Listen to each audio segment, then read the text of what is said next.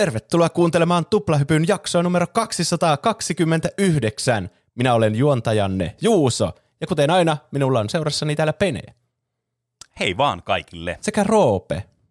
Hei vain. Tuplahyppy, joka tiistai ilmestyvä podcasti. Me puhutaan peleistä, elokuvista, musiikista, popkulttuurin ilmiöistä, aina mitä meillä on mielen päällä. Kaksi juontajaa valitsevat minkä tahansa aiheen, minkä haluaa. Harvoin Kyllä. ollaan yritetty estää, että ei, älä ota sitä aihetta. Ei me voida puhua keskitysleireistä. Hmm. Ihan mistä me halutaan. Yleensä me halutaan puhua rennommista aiheista kuin keskitysleireistä. Näin Vielä on. ei ole ainakaan ollut keskitysleirit aiheena, mutta Ei, ei ole ollut. ei tiedä, jos joskus tulevaisuudessa joku haluaa ottaa. Niin.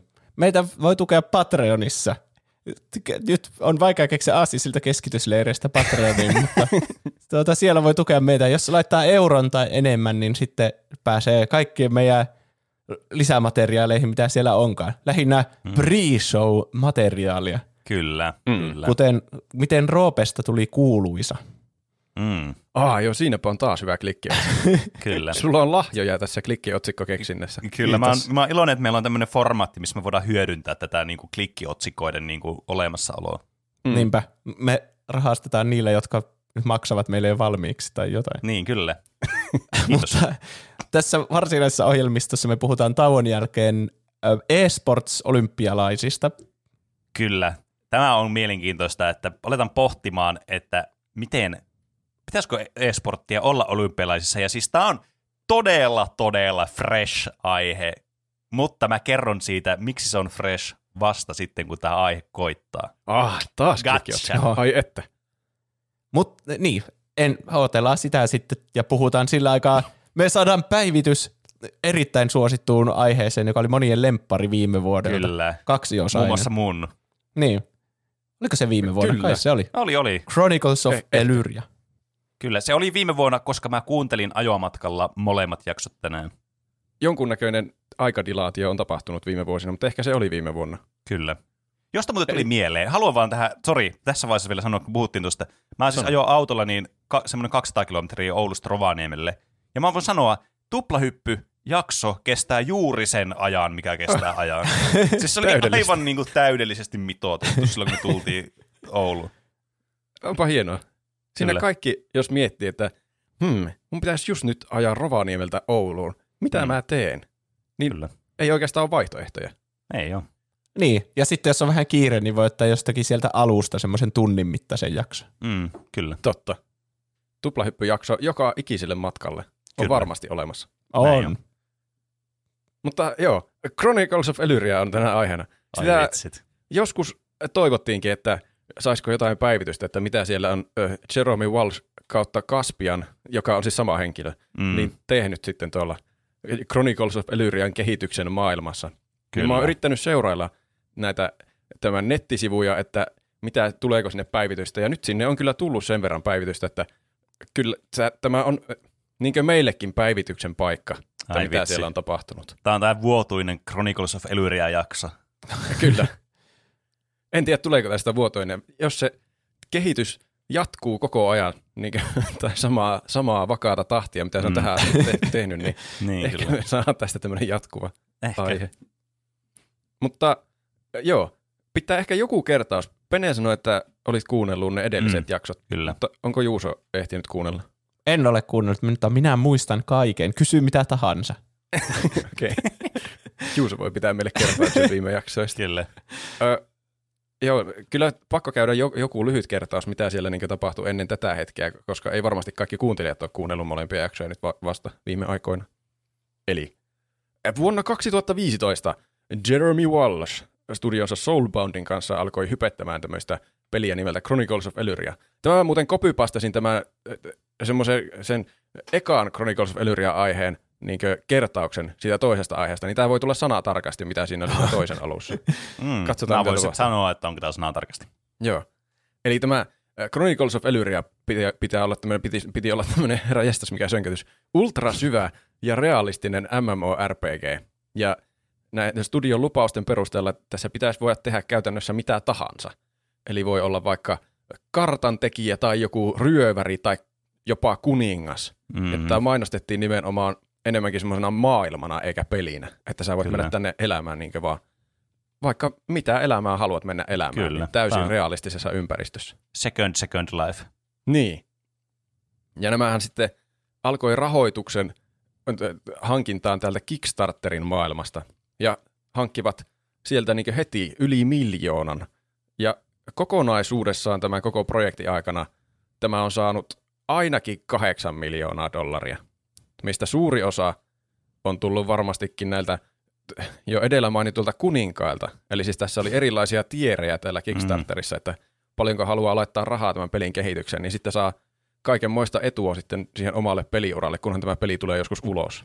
Ja tämä Mm. mm. niin jäävuoren huippu sitten oli nämä kuninkaat, jotka maksoi 10 000 dollaria siitä, että ne saa olla sitten pelin ilmestyttyä kuninkaita ja komennella Kyllä. muita ihmisiä. Näin on.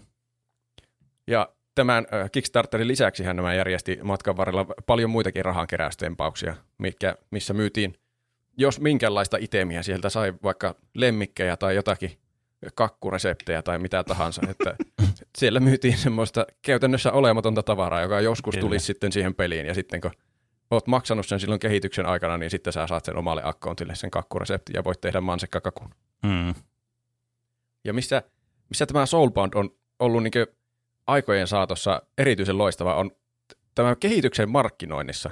Vaikka tämä kehitystä on tapahtunut suhteellisen vähän, niin se, se niin säännöllistä, ainakin vaihtelevan säännöllistä päivittelyä on tullut, niin tuli varsinkin tuohon 2020 maaliskuuhun asti tästä kehitystyöstä, ja semmoisia Q&A-sessioita, missä Jeremy Walsh, joka on siis tämä päätekijä tässä, kautta Mm. Kaspian, niin kertoili monesti kavereiden kanssa, vastaili kysymyksiin, mitä sieltä tuli.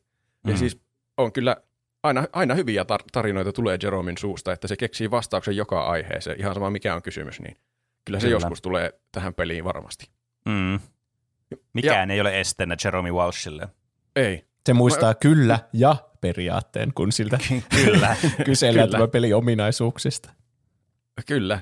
Ja muuten me taidettiin viimeksi, jommassa kummassa aiheessa me heitettiin läppää siitä, että vaikka siellä joku alkaisi, että voiko tässä pelissä lentää, niin Jerome olisi, että varmasti voi lentää.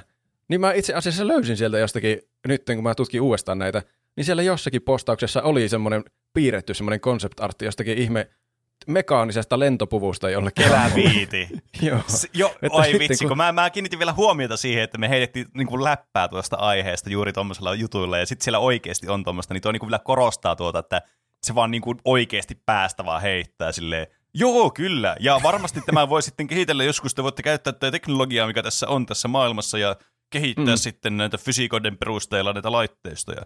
Kyllä. Ja käytännössä Se oli se, on se- vaan samalla, kun joku on kysynyt, niin ottanut jonkun vitsin napkinin, mikä se on, semmoisen nenäliin ja piirtänyt niin. siihen. Vitsi, no Jep. tämmönen lentopuku, kato, concept art. Kyllä. Kyllä. Kyllä. Ja sitten voitte, joo, jossakin vaiheessa teknologia varmasti kehittyy niin pitkälle, että voitte lentää toisiin planeettoihin, ja sit siellä on omat yhteiskunnat. Sitä mä en ole löytänyt noista, tekoälyllä. mutta siis en ihmettelisi, vaikka se kehittyisi jossakin vaiheessa siihen asti. Koska Star peli idea on, että se, siinä voi tehdä mitä tahansa. Jos joku Niin. niin. haluaa astronautiksi, niin pitää vain teknologian kehittyä sinne asti, niin Kyllä. sitten rakennetaan raketti. Mutta nämä siis postaukset ja Q&A-sessiot oli monesti siis paljolti näitä tämän Jeromin tarinoita ja kummallisia vertauskuvia. Mm. Nytkin jotakin uudempia, mitä mä luin, niin se alkoi selittää jostakin, miettikääpä mikroaaltouunia. Ei sitä, se on vähän niin kuin pelin kehitys, että mä en muista enää mihin se vertauskuva meni, vaan mä muistan, että miettikääpä mikroaaltouunia.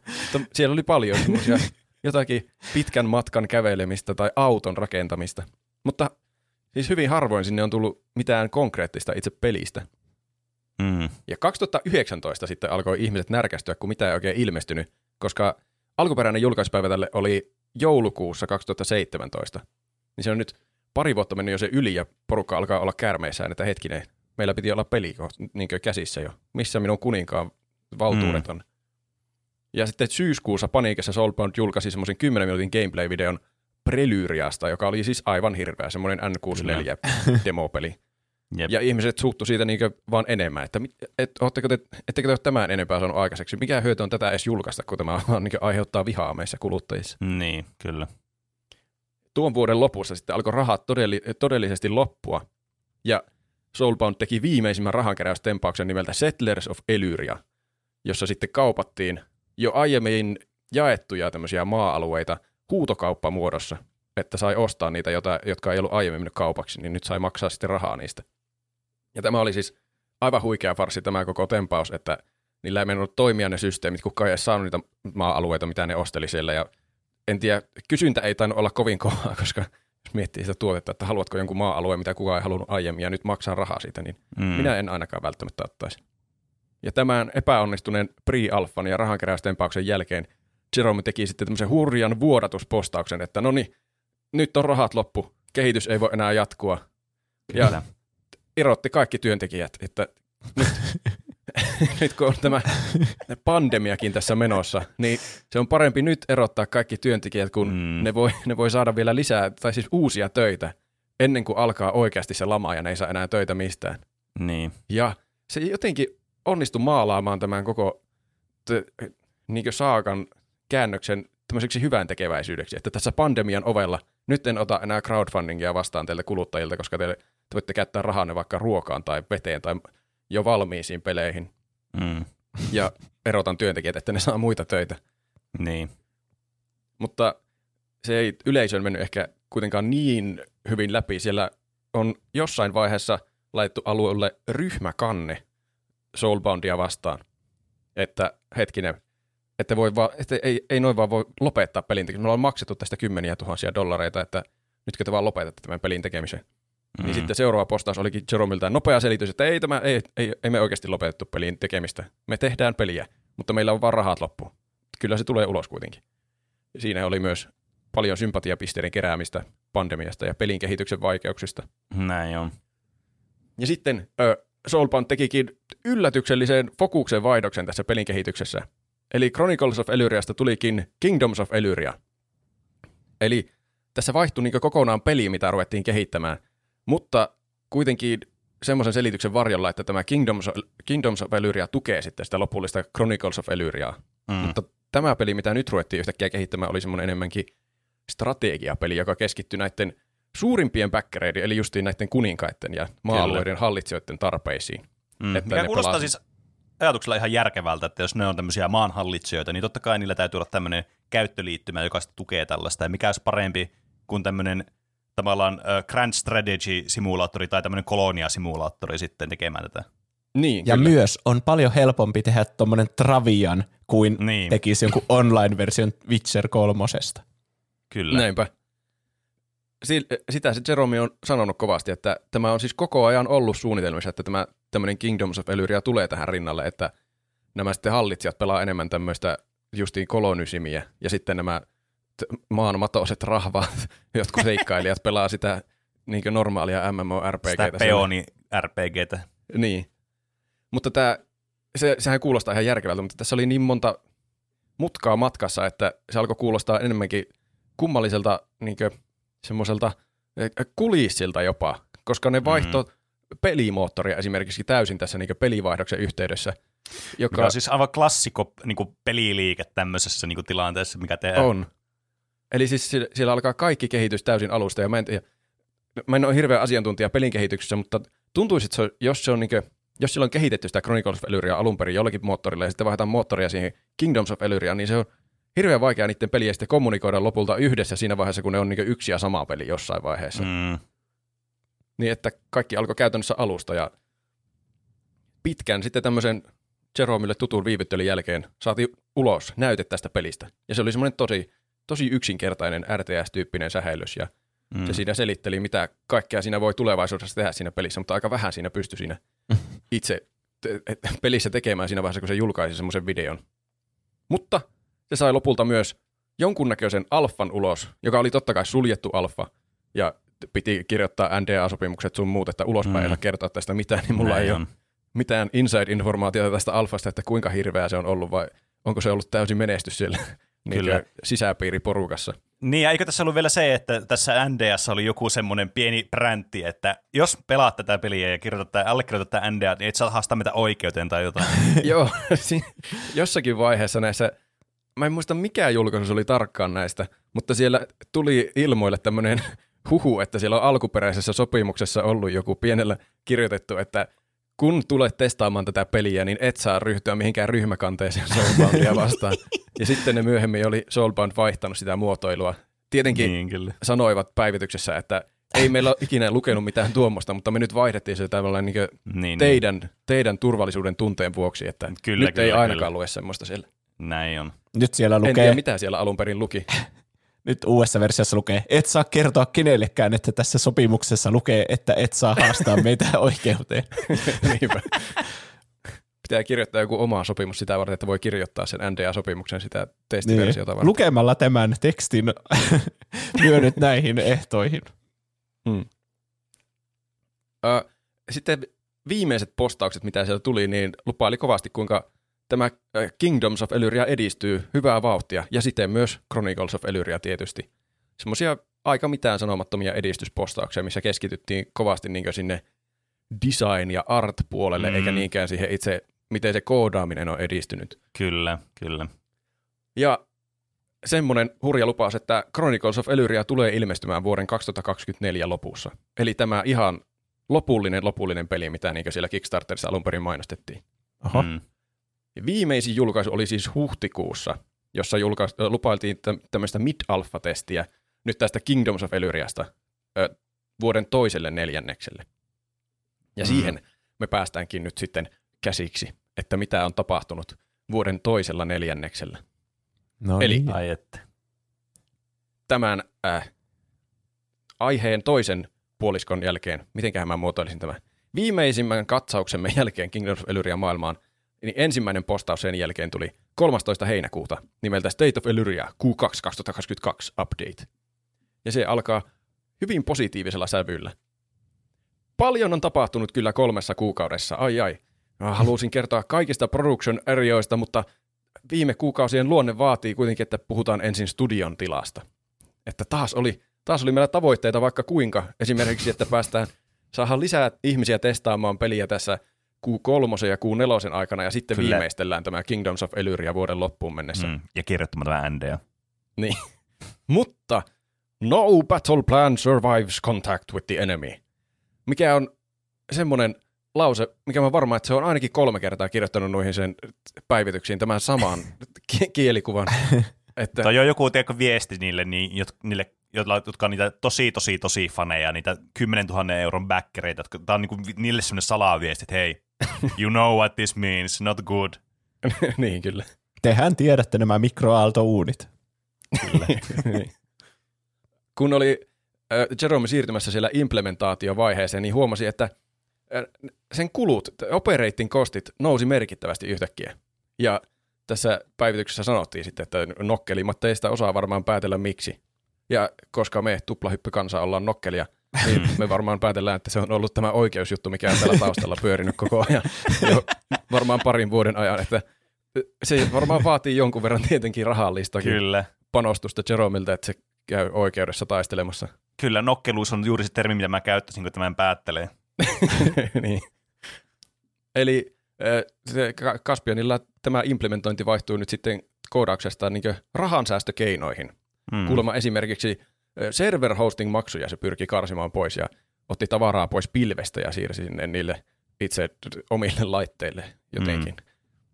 Ja toukokuun puolessa välissä se oli, oli justiin taas siirtymässä koodaushommiin, kun sitten huomasi, että taas on kuluissa valtava nousu yhtäkkiä. Miten, Miten se aina tälle? sattuu? Joka kerta, justiin kun mä oon aloittamassa kirjoittaa sitä, niin aina huomaan sitten tilikirjoista, että hetki, miten Perhana. tämä voi taas olla näin.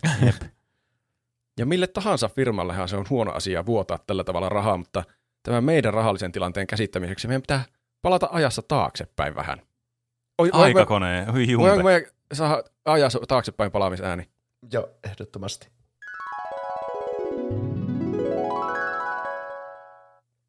Kiitos. Eli tuolla vuonna 2020, kun lopetettiin tämä crowdfunding, kun Jerome anteliaasti lopetti tämän yleisöllä rahaa keräämisen, Kyllä. Meillä, meillä ei ollut studiolla huikeita rahakasoja ympäri toimistoa, vaikka toisin väitetään.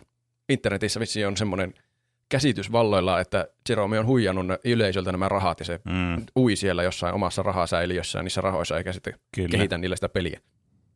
Mutta ei kuulemma ollut Soulboundilla oikeasti tarpeeksi rahaa, että saisi ulos järkevän alfan tästä pelistä. Ja sitten se äh, tuo esille tämmöisen seikan, mikä alkaa sanoilla based on some financial advice, mikä oli mun mielestä hauska tuommoinen sananparsi, jossa tuodaan hyvin selkeästi esille, että tämä seuraava asia, mitä minä sanon, ei ollut selvästi meidän oma idea. Tämä on tullut Niin. jostakin kolmannelta osapuolelta, mutta en kerro keneltä. Eli me ollaan saatu nyt jotakin finanssikaalista neuvontaa joltain taholta. Kyllä, mulla Eli- on semmoinen pieni hunch, mihin tämä voi johtaa. Eli me haettiin ja saatiin PPP-laina, jonka avulla pärjättiin vielä niin, että tämä vuosi 2021 saatiin kehitettyä Chronicles of Elyriaa, toki kehittämällä tätä Kingdoms of Elyria. Ja sitten 2021 lopussa rahat sitten kuulemma loppui viimein. Mm. Niin mitä mä ymmärrän tästä PPP-lainasta, niin se on siis lyhenne Paycheck Protection Programmista. Niin se oli mun mielestä Jenkeissä tämmöinen laina yritykselle justiin tässä COVID-pandemia-aikana, että ne voi pitää työntekijät palkkalistoilla, vaikka ajat on Aivan. kovia. Miksi Mutta se sitten sitten tämä- heivas ne työntekijät pois? Niin, siis tämä on se sama hetki tässä niin vuoden 2020 alussa, kun Jerome julisti, että meillä on rahat loppu, erotan kaikki työntekijät Niin, joo, totta muuten. Ja sitten niillä on kuitenkin tuommoinen PPP, tuommoinen työntekijän mukanapito laina siellä menossa samaan aikaan. Tämä kuulostaa siis niin tämmöiseltä joltakin veropetokselta tai joltain tämmöiseltä semmoiselta petokselta, minkä teet Jenkeissä ja joudut linnaan niin kuin elinkautiseen. Niin, mä en tiedä, mitä siellä on oikeasti niin taustalla. Onko se kärsinyt tuosta jotakin seurauksia vai onko ne vasta tulossa joskus ne seuraukset? Niin. Mutta tuo vaikuttaa jotenkin tosi hämärältä hommalta. Jos joku tietää tuosta Paycheck Protection Programmista enemmän, että Hmm. voiko sillä tukea niin pelkästään yksikin ihminen oman yrityksessä toimintaa, jos ensin ei vaan kaikki palkkalistoilla pois ja sitten hakee sitä. Mutta en Niin. tiedä, missä järjestyksessä se on nyt tehnyt nämä toimet. Haet semmoisella, niin kuin, että joo, meillä on täällä firmassa 150 työntekijää, ja sitten joo, kato, lasketaanpa näiden kaikkien palkat. Joo, tuon, tuon verran menee rahaa, semmoinen 160 tonnia menee aina kuussa rahaa näiden palkkoihin. Sitten erotan kaikki muut, paitsi itse. niin. Palkkani nousi juuri 160 000. Taas voi kehitellä peliä. Kertaa yksi, mutta ainakin on rahaa hirveät määrät. niin, kyllä. Jos se on tuossa järjestyksessä tapahtunut, niin tuo vaikuttaa kyllä niin pito- petokselta, että Kyllä. en tiedä. Se, jos joku tietää enemmän tuosta, niin saa kertoa. Mutta en tiedä, mistä tuosta saisi tietää, että miten se on tehnyt, tai miten tuo edes toimii tuo PPV. Niin, tämä on siis pelkkää spekulaatiotahan tämä on, mutta siis hauskaa sellaista kyllä. Hmm. Joten tässä sitten postaus jatkuu, että Kaspian haluaa nyt tunnustaa. Kuuden vuoden kehityksen jälkeen Chronicles of Elyria on edelleen yksi tärkeimmistä asioista elämässäni. Ja ne on keskustellut vaimon kanssa, ja jo toista kertaa nyt Soulboundin historiassa Jerome alkaa likvidoida perheensä säästöjä ja omaisuutta, että se jatkaa tätä kehitystä jollain tapaa. Voi Tää on mikä niinku vaikea, sankari. vaikea tietää, että onko tämä totta vai ei. Niin. Ja se on puhunut, että se silloin alun perinkin rahoitti itse tätä hommaa. Ja se on myynyt jonkun niiden omaan maatilkun, mihin ne on ollut rakentamassa unelmataloaan, että ne saa tämän pelin ulos tehtyä. Se, sillä on kyllä siis erittäin ymmärtäväinen vaimo, jos se Mm. oikeasti nyt siis tuhoaa koko omaisuutensa tämän pelin takia. Niin. Siis mehän oli- spekuloitiin viime jaksossa, että kun pohdittiin, että onko tämä Jeremy niinku skämmääjä vai ei. Kyllä sehän Mm. oli myös semmoinen yksi, niinku, mitä me pohdittiin, että minkälainen mielikuva tuli. Ja sitten aika yksimielisesti päädyttiin siihen tulokseen, että vaikka tämä nyt vaikutti aluksi vähän skämmiltä tämä homma, niin kyllä kuitenkin tässä enemmän huokuu semmoinen täys kykenemättömyys tavallaan Niin. tehdä mitään niin kuin oikeasti pr- produktiivista. Että tämä ei vaan siis yksinkertaisesti vaan osannut tehdä asioita, että teillä oli liian suuret tavoitteet. Kyllä. Niin tästä nyt on vaikea sanoa, että tavallaan eihän meillä ole mitään todistusaineistoa, että me voidaan sanoa, että itse asiassa hän ei myynyt, likvidoinut omaa omaisuuttaan tätä varten. Että helppo Niin. huutaa internetissä, että mä tein tälleen, ja sitten yrittää vähän niin kuin säälistä kerätä rahaa lisää. Mutta vaikea sanoa, että tuonne, niin tietenkin meidän edellisen niin kuin arvion perusteella niin voisi kuvitella, että tämä on kuitenkin tosissaan tämä Jeremy, mikä kuulostaa vähän huolestuttavalta mun korvaan. Niin, tämä on vähän, tällä on tämmöisiä niinkö hämärähommilta kuulostavia vaiheita tässä tarinassa, Mm. mutta kun se sen alkuperäinen tavoite vaikutti vaan niinkö liian suurelta ja sitten se, on, Niin, kyllä. se tuntuu semmoiselta, että se on niinkö vahingossa ajautunut tämmöiseen tilanteeseen, että ainakin sitä ajatellaan skämmiukkona tai sitten se on ehkä jopa joutunut sinne skämmitielle vaan sen takia, että se on nyt aja, ajanut itsensä tämmöiseen hirveään oikeustaistoon samalla tuosta Niin. niin. pelihommasta. Mä sen Mutta- vaimon ja perheen puolesta toivon, että tämä on mieluummin skämmeri, kuin että se on vaan tosi tyhmä, joka on Niin, likvidoinut niiden koko omaisuuden. Niin. Siis aika usein miettii elämässä semmoista tilannetta, että joku on sillä hirveän allapäin ja että en mä saa ikinä tätä aikaiseksi, niin ottaa sillä lailla sepaluks, ei sepaluksesta voi ottaa kiinni, kun siis, lapelleista kiinni ja on se, että ei, nyt et luovuta, sä pystyt tähän, niin tämän Jeromin kanssa on ihan vastakkain, että ottaa sitä kiinni ja ravista, että luovuta jo, että sä pystyt tähän, sä oot täysin kykenemätön. Kyllä, siis tää niin kuin, vitsi, tästä, tästä niin kuin tulee oikeasti alkaa säälittää, että tässä niin kuin vaan alkaa niin kuin tämä harkintakyky, no alkaa harkinta, tässä on harkintakyky pettänyt niin kuin jo kymmenen vuotta sitten kohta. Mm. Kyllä. Mutta eh, Jerome oli arvioinut kuitenkin, että näillä rahoilla se saa tämän Kingdoms of Elyrian sitten ulos. Mutta sitten nämä toukokuun jättikulut muuttikin asian ja vuoden loppuun mennessä sitten eh, eh, arvion mukaan Soulbound ja Jerome olisi täysin rahaton. Taas. Mutta, niin. Mutta eihän toki yritys, jolla loppuu rahat ties monettakohan kertaa tässä matkan varrella, niin ole välttämättä epäonnistunut. no Nämä ei uskomaton- tietystikään. On uskomatonta vuoristorataa nämä Jeromin postaukset. Se aina rakentaa tuommoisen hurjan alamäen ja sitten tuommoisen sankarin nousun sieltä niin Kyllä. jo käytännössä haudasta. Kyllä. Tämä kaveri on hyvä ainakin sepittää asioita. Siis On. oli niin kuin totuuden mu- rippeitä siellä tai ei. Joo, siinä tämä on kyllä ollut aina taitava. Mm. Mm. Sinne, mä en tiedä kuinka paljon aikaa sillä menee näiden niin päivityspostauksen kirjoittamiseen, koska ne on siis Niin. aivan romaaneja aina. Siinä Mm. menee itselläkin hirveänä aikaa lukea niitä ja yrittää sisäistä, Mm. mm. että olikohan tässä kohtaa nyt oikeastaan mitään sisältöä vai oliko se pelkkä vertauskuva mikroaaltouunista. Niin. Joten äh, toukokuun puolessa välissä hän sitten rupesi etsimään keinoja pitää yritys pinnalla. Ja miksi tässä vuoden neljänneksessä ei ole nyt sitten tapahtunut mitään merkittävää itse pelin kehityksessä on, että suurin osa Jeromin ajasta on kuulemma mennyt siihen, että hän on valmistellut uusia keskusteluja sijoittajien ja julkaisijoiden kanssa. Mm. Valmistellut keskusteluja. Joo. Se ei olisi käynyt niitä keskusteluja. Niin, se on valmistellut keskusteluja sijoittajien kanssa. Eli taas tämä alkaa tämä sijoittami, sijoittajarumpa, jo, Mm. joka on niin merkillinen asia kyllä sekin. Se silloin alun perin ei edes halunnut sijoittajia. Se halusi Kickstarterin siksi, että kukaan Niin. sijoittaja ei ole niin rohkea, että lähtisi tämmöiseen projektiin Kyllä, mukaan. Niin kyllä. mä en usko, että kukaan sijoittaja on rohkaistunut niin tähän mennessä niin paljon, että se lähtee nyt tähän Niin, kyseiseen projektiin siis siis mukaan, ky- kun tästä on loppunut rahat seitsemän kertaa jo. Niin, se kyllähän tämä niinku huokuu vaan semmoista, että eihän tähän nyt ehdottomastikaan missään nimessä kannata sijoittaa, kun tämä niinku, vaan niinku epäonnistuu epäonnistumisen jälkeen. Mm. Että tässä niinku mun pro-tip tälleen niinku ihan vaan niinku heitä vaan omasta perseestä tän nyt, niin olisi se, että olisi kannattanut tehdä semmoinen paska-alfa joskus kauan sitten. Ja niin. Niin. edes olisi oikeasti ollut joku, niin se olisi ehkä vähän nostanut luottamusta edes ihmisiin sille, että tässä nyt edes on jotain, mitä niinku yritetään kehittää, että voi oikeasti niinku, koi konkreettisen nähdä, että täällä on jotain.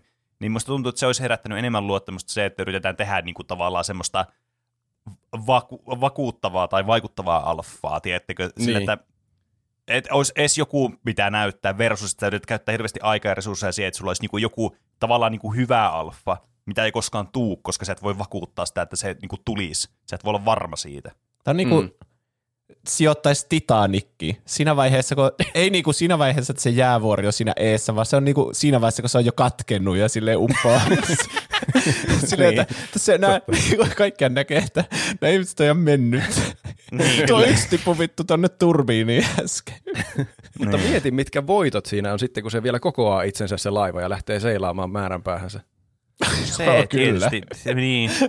En tiedä kuinka niinku, sille jollottavaisilla mielellä sijoittajat on sitten sen niinku, tämän Neitsyt-matkan jälkeen, että okei, se törmäsi tuohon jäävuoreen, mutta tuli takaisin kuitenkin tänne, tänne niinku satamaan, että pitäisiköhän sijoittaa tähän veneeseen sitten. Hmm. Ö, joo, Jerome siis nyt pahoittelee tässä, kuinka on pettynyt itsekin tämän ö, toisen neljänneksen tuloksiin niin itse koodaamisen osalta. Mutta onneksi design, content ja art on mennyt hienosti eteenpäin. No ja se, sitten tämä loppupostaus käykin niitä läpi vanhalla Mm. tutulla kaavalla. Kyllä. Jopa, jopa niin tutulla kaavalla, että mä oon varma, että nuo samat olutreseptikaaviot on esitelty jo kauan sitten ensimmäistä kertaa, mitä tuossa tulee tuossa postauksessa. Niin. Tämä on kyllä siis, vitsi, tämä on niin surullista oikeasti, koska siis te, si, siitä tietää, että kyseessä on todennäköisesti epäonnistuva yritys, jos mennään heti niin kuin kaikkiin tämmöisiin turhiin yksityiskohtiin, eikä mitään semmoisia niin baselineja tai tämmöisiä niin kuin ihan perusjuttuja, mitä Core gameplay mechanicsia, mitä tämä mainosti silloin joskus näissä postauksissa, niin, niin. Niin. jos tämmöisiä ei niinku tehdä ensin. Ne on sen takia Core gameplay mechanics, koska ne on se ydin siinä, mikä täytyy olla valmis ennen kuin sen ympärille voi alkaa kehittelemään mitään tämmöisiä niinku hienovaraisempia asioita. Niin. En tiedä, onko ne siellä jossain niillä piilossa ne core gameplay mekaniksit. No jos on, niin Mutta- kysymys kuuluu, että miksi ne on siellä piilossa, joten tästä niin. Niin. tietysti helposti tulee epäilystä, niitä ei varmaan ole. Ja miksei ne ole kehittänyt niinkö minkäänlaista toimivaa demoa niinkö niiden Niin. ympärille.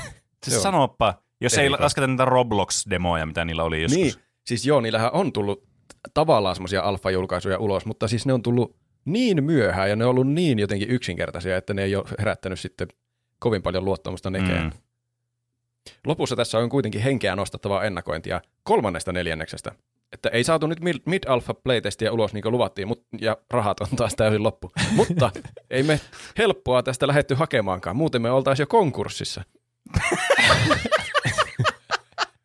Mä ajattelin, että ei me helppoa kuin- tästä rakentaa, että muuten tämä peli olisi tullut jo ulos. Tuo oli niinku, mun mielestä hyvä tommonen niinku käänteiden käänte, Kyllä. käänteet. Siis mitä mä sanon, että niinku, ai, ai, semmoista niinku Odotustekijät. odotusten kääntäminen. Joo. Kiitos.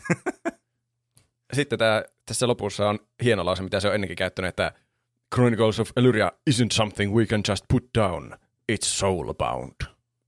Se Aivan. eeppinen tuommoinen ai että. Kyllä. Ja seuraava neljännesvuosipäivitys, sitä luvataan lokakuun 11. päivälle. No niin. Ja näissä lupauksissa se on kyllä kehittynyt entisajoista, että nämä tulee aika säännöllisesti nämä päivitykset nyt. Mm. Seuraava update tuli nimittäin 12. lokakuuta, mikä oli vain päivän myöhässä. No ei paha, ei paha. Ei. Ja tämä oli aika mehukas postaus. Uh.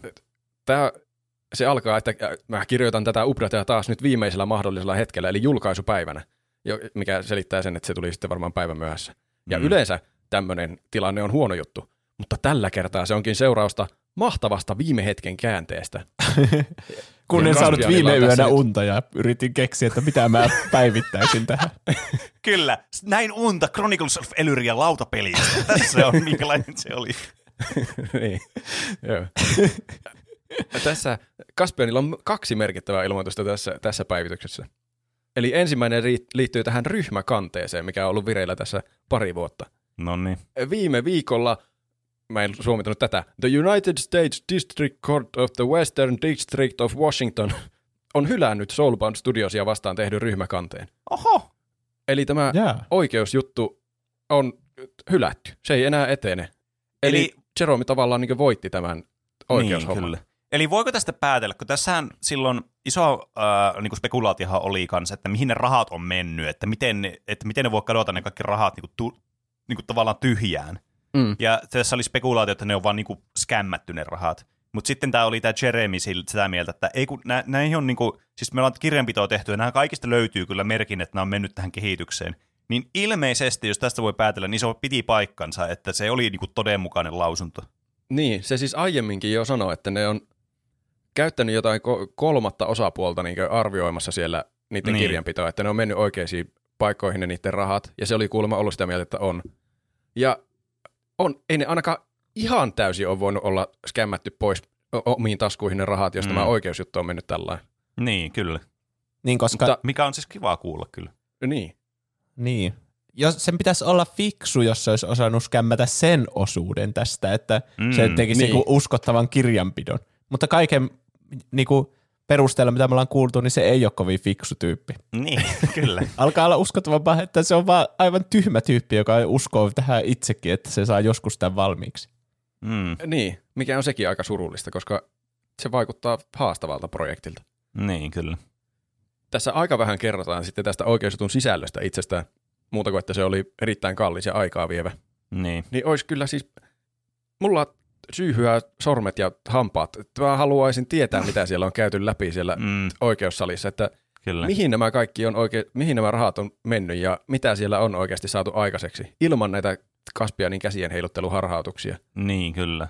Ja miten tähän tulokseen on päädytty, että koska se alkuperäinen lahjoitustavoite oli niin pieni, ettei sitä ikinä saisi uloa sitä, Mm. ulos sitä peliä, ja tuon pelin skope oli niin jättimäinen. Jep. ettei sitä ikinä saisi ulos sitä peliä. Kyllä. Niin sieltä lähtien tämä vaikuttaa jotenkin hämärältä tämä projekti, mutta kuitenkin ne on jotenkin nyt saanut hylättyä tuon oikeusjutun, että Mm. tämä ei ole ollut ainakaan se oikeuden mielestä täysin Niin. niin. skämmi.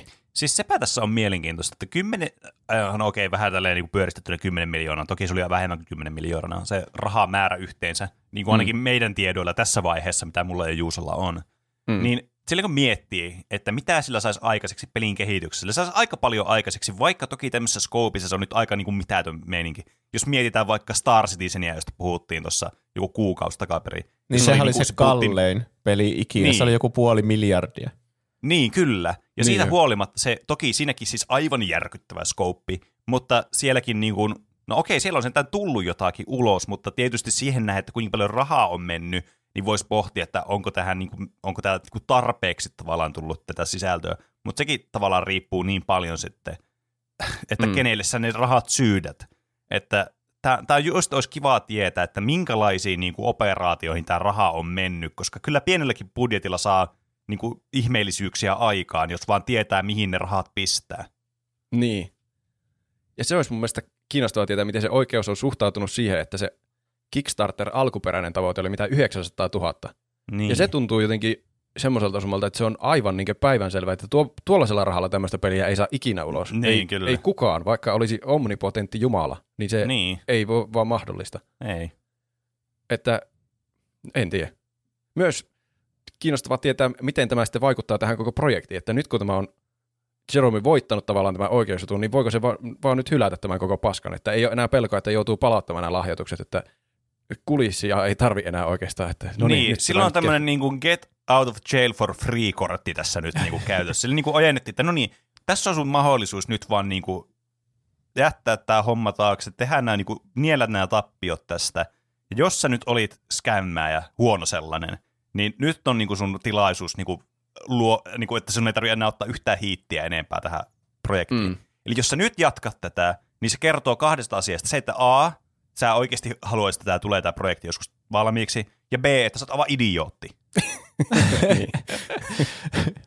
Tuo B on todennäköisesti totta joka, jokaisessa skenaariossa, tässä. se, on, se on kyllä että helppo. Se on niinku se low hanging fruit tässä tilanteessa. niin. Mutta siis Kaspian on siis luonnollisesti erittäin innoissaan tästä lopputuloksesta. Että tämä oikeuden päätöksen hyläys on voitto ensinnäkin totta kai Chronicles of Elyrian backereille, Mm. mutta myös kaikille, jotka tulee käyttämään yleisörahoitusta tämmöisille inno- innovatiivisille projekteille. Mm. Ja sitten se tulee aivan siis todella pitkä selitys crowdfundingista ja mikä sen tarkoitus on niin maailmassa. Niin, kyllä Että- siis tää, tärkeää aina mennä näille tangenteille näissä. että jos tämä, jotta tämmöinen niin yleisörahoitus onnistuu, niin sen yrityksen pitää pystyä luottamaan niihin varoihin, jotka se, jotka se on saanut. Ja jos tämä projekti epäonnistuu tai tulee viivästyksiä, niin kuinka sitten voisi palauttaa tämmöiset rahat, jotka on jo käytetty johonkin Niin, pelin kyllä. kehitykseen. Toi on sehän- ihan hyvä pointti. Niin, siis yleisesti ottaen fiksu näkökulma, Mm. että se menee vähän pohja koko yleisörahoitukselta, jos niitä aletaan niin joka tilanteessa vaatia takaisin, jos se niin tulee Niin. joku yksikin viivästys. Mutta tässä on niin mennyt mitä, joku seitsemän vuotta siitä, kun se Mm. aloitettiin, ja 2017 luvattiin jo, että se tulee ulos. Niin. Todellisuushan on se, että siis jos sä meet tämmöiseen niin kuin yleisön rahoitukseen, niin sun on parempi ajatella sitä, että niin kuin sä oisit semmoisessa niin kuin sijoitusbisneksessä. Kaikki sijoitukset ei niin kuin maksa itseään takaisin. Vaikka tässä tapauksessa tietysti rahallinen niin kuin, äh, semmoinen geini on se, mitä tässä ei tavoitella tässä niin kuin, äh, ryhmärahoituksessa. Mutta joka Mm. tapauksessa nämä riskit on samanlaiset ja ne on silti olemassa. Niin. Ja tätä voi tämä, tämä juuri kyseinen keissi voi ajatella myös tappiona kaikille näille kuluttajille, jotka nyt laittoi rahansa tähän, että Niin. No mä Kun se- sanoin, että fuck you, että miksi te mistitte Niin. rahaa tämmöiseen Siis niin. asiaan. Niin kuin, te olette yhtä tyhmiä kuin tämä, joka on kehittänyt tätä. siis kyllä, se on ihan totta.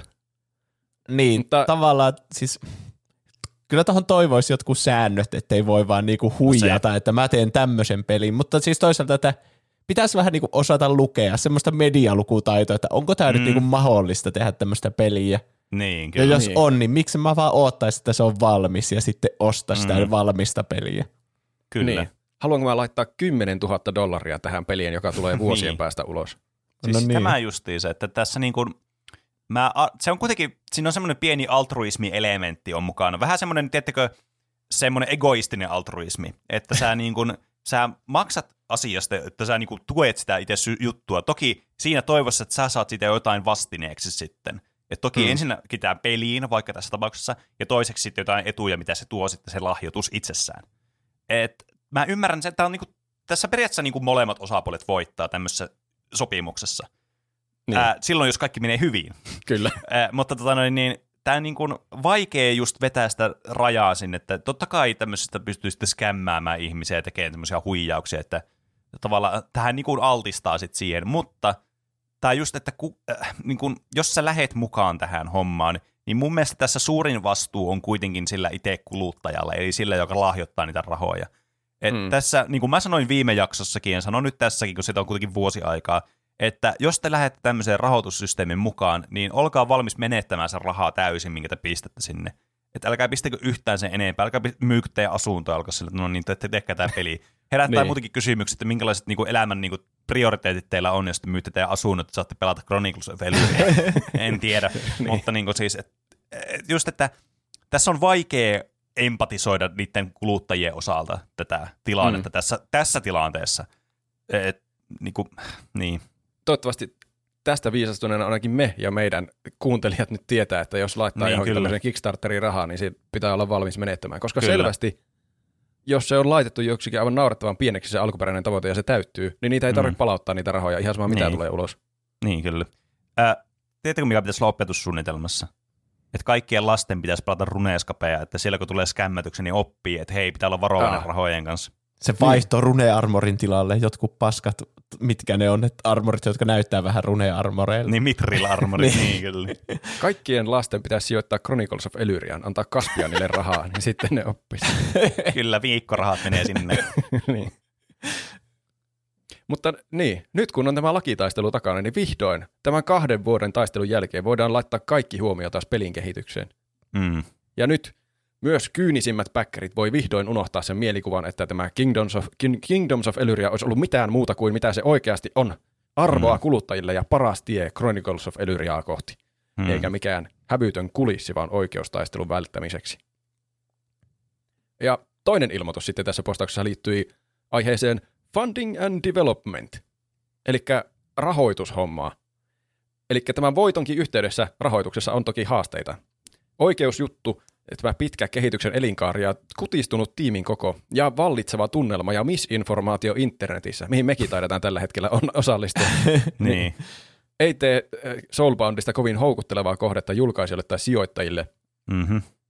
Toinen mahdollisuus sitten olisi ottaa lisää velkaa, mutta ne on kuulemma tälläkin hetkellä 500 000 pakkasella, joten kukaan ei ehkä halua myöntää mitään kovin hyvää lainaa näille.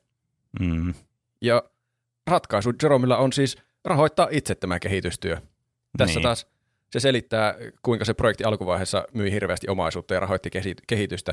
Ja nyt se tarvii jonkun kestävän rahavirran, jotta se voi jatkaa sitä kehitystä ja kasvattaa studion Mm. kokoa takaisin isommaksi. Kyllä. Joten Caspian on nyt omien sanojensa mukaan hyödyntänyt software engineer-taitojaan pelialan ulkopuolella hankkiakseen tuloja itselleen ja näin ollen studiolle. Ja se on optimistinen, että pian tässä alkaa olla semmoinen vakaa rahavirta, jonka avulla tämän KOEn, mä alan käyttää näitä lyhenteitä, ettei tarvitse aina sanoa, KOE on siis Kingdom, Kingdoms of Elyria, Mm. strategiapeli, niin sen saa ulos ja palkattua lisää tekijöitä ja aloittaa uudelleen rakennuksen. Eli toisin herää sitten- sanoen, tästä Kaspian, niin se meni niinku, se haki töitä. Se meni töihin Niin. ja sitten tästä, tästä koko Soulbound ja Kingdoms of Elyria jutusta tuli se harrastus. Niin, sillä se vaikuttaa. Se haki jotakin koodaushommia, josta se saa palkkaa. Ja niin. se aikoo siis, te- väkisin herää kysymys, että sä aiot rakentaa tämän studion uudestaan, siis niinkö palkata lisää porukkaa yhden ihmisen tuloilla. Niin. Mi- mistä nämä tulee, nämä ku- kuvitelmat, että se haki, hankkii palkkatöitä ja sillä rahoittaa tämän kehityksen ja monen muun ihmisen palkkaa, palkkauksen sillä samalla. Jaa. Ehkä jos se palkkaa ne ihmiset jostain, niin kuin, jostain halpatyömaasta, mm. niin sitten se jotenkin suhteutuu paremmin se sen palkka, mitä se saa jossain piilaaksossa siihen, niin tuskin mä, Niin niin tiedän, mä en tuskin tää missään piilaaksossa on töissä, mutta niin kuin jos kuvitellaan tämmöinen tilanne, niin sitten se saisi useamman sillä omalla palkalla sitä palkattua niin kuin halpatyövoimalla. Joka Taas herättää ei- paljon moraalisia kysymyksiä kyllä. Se voi ulkoistaa myös se oman työnsä jollekin halpatyö niin, voima totta. ihmiselle. Sitten se voi käyttää kaiken Tämä aikaa on kyllä siis, niin kuin, ehkä me ollaan koko ajan niin aliarvioitu tämän niin, niin kuin aivokapasiteetti. Tässä, niin kuin, tässä niin kuin monimutkaisissa verkostoissa nyt tämä niin kuin kiteytyy tämän henkilön niin kuin parhaat kyvyt, että miten se niin kuin ulkoistaa näitä hommia ja mihin kaikki raha on kuitenkin kadonnut, että se on vaan ulkoistanut u- ulkoistushommia ja sitten tässä on tullut liian tämmöinen sokkelo sitten. Mm. Niin nyt se vaan niin kuin ottaa pienemmän skoopin tähän sitten. Niinpä. Ö, toki tämän neljänneksen aikana nämä rahoitus- ja oikeusjutut on vienyt valitettavasti niin paljon huomiota, että ei ole ehtinyt viedä taaskaan koodausta eteenpäin. No niin. Mutta kun en ole koodannut, niin on ollut paljon aikaa sitten Snipe Hunterin kanssa sukeltaa syvälle tänne teknisen suunnittelun maailmaan. Ne on niinkö, Snipe Hunter, onko tämä joku, joku toi, toinen työntekijä tällä? joo, firmassa. se on siis ollut vissiin kehittäjänä mukana täällä. Niinkö, Joo, joo, miten, okei, okei. Se erotti jossain vaiheessa kaikki, mutta ilmeisesti tämä on ollut sitten mukana. Se on ollut, Snipe Hunter on sen niin kuin best friend ollut tässä koko ajan. Joo, n- Joo. semmoisen kuvan tässä on saanut matkan Okei. varrella. Mutta mä en tiedä miten, sillä ei ollut aikaa koodata tätä peliä, mutta tämä on mahdollistunut sitten sen, että ne on pystynyt syvälle sukeltamaan Snipe Hunterin kanssa tekemään lisää tätä suunnittelua, keksimään Niin. lisää ominaisuuksia tänne peliin. Suunnit- niin, niin, totta. Se on kyllä ihan totta, että ei se koodaaminenkaan maksa mitään. Silleen niin kuin, jos niin. Et sä ole palkannut ketään koodaamaan. Et samalla tavalla kuin suunnittelu, jos et sä palkkaa ketään suunnittelemaan, niin ei se ole niin kuin vie sulta muuta kuin aikaa. Tuo niin. kuulostaa siltä, niin kuin me ostettaisiin konttikaljaa ja sitten suunniteltaisiin peliä joku viikonloppu niin, niin kuin vaan puhumalla ja keksimällä, hei, miten olisi semmoinen unelmien peli? Sitten siinä voi tehdä, Totta. siinä voi, tehdä, Mm. mm. siinä voi juo kaljaa, sitten se hahmo Niin. menee känni. Tiedätkö, Sitten siinä voi keksiä pelejä ja tehdä tästä? huijaus Kickstartereita. Niin. Tiedätkö, mikä kysymys mulla herää tästä? No. Kuinka hyviä me oltaisiin skämmäämään ihmisiä? Miten Siis mulla me tuli tästä mieleen- Niin kuin? Siis mä, mulla tulee tästä koko mieleen, että mä haluaisin aloittaa huumoriblogiin tai vlogiin, jossa niinku on tarkoituksena vähän niinku esittää tämmöistä Star Citizenin tai Ah, Chronicles niin. of Elyria kehittäjä ja niinku sanoa alkuun, että tämmöinen julkaisupäivä ja tämmöinen niinku skouppi Niin. niin. tällä pelillä. Ja sitten Mm. vaan se blogi olisi vaan niinku postauksia, kuinka sitä siirretään ja mu- Mm. mm. lykätään Joo. koko ajan ja julkaistaan Kyllä. tosi paskoja sellaisia tikkuukkoja. Tässä on uusta konseptitaidetta. Kyllä. Siis tämä on jotenkin sairaalla tavalla viihdyttävää nämä Jeromin postaukset. Lukea Mm. aina minkälaisen tekosyyn se keksii tällä kertaa, miksi ei ole edennyt taaskaan koodaushommat. mm.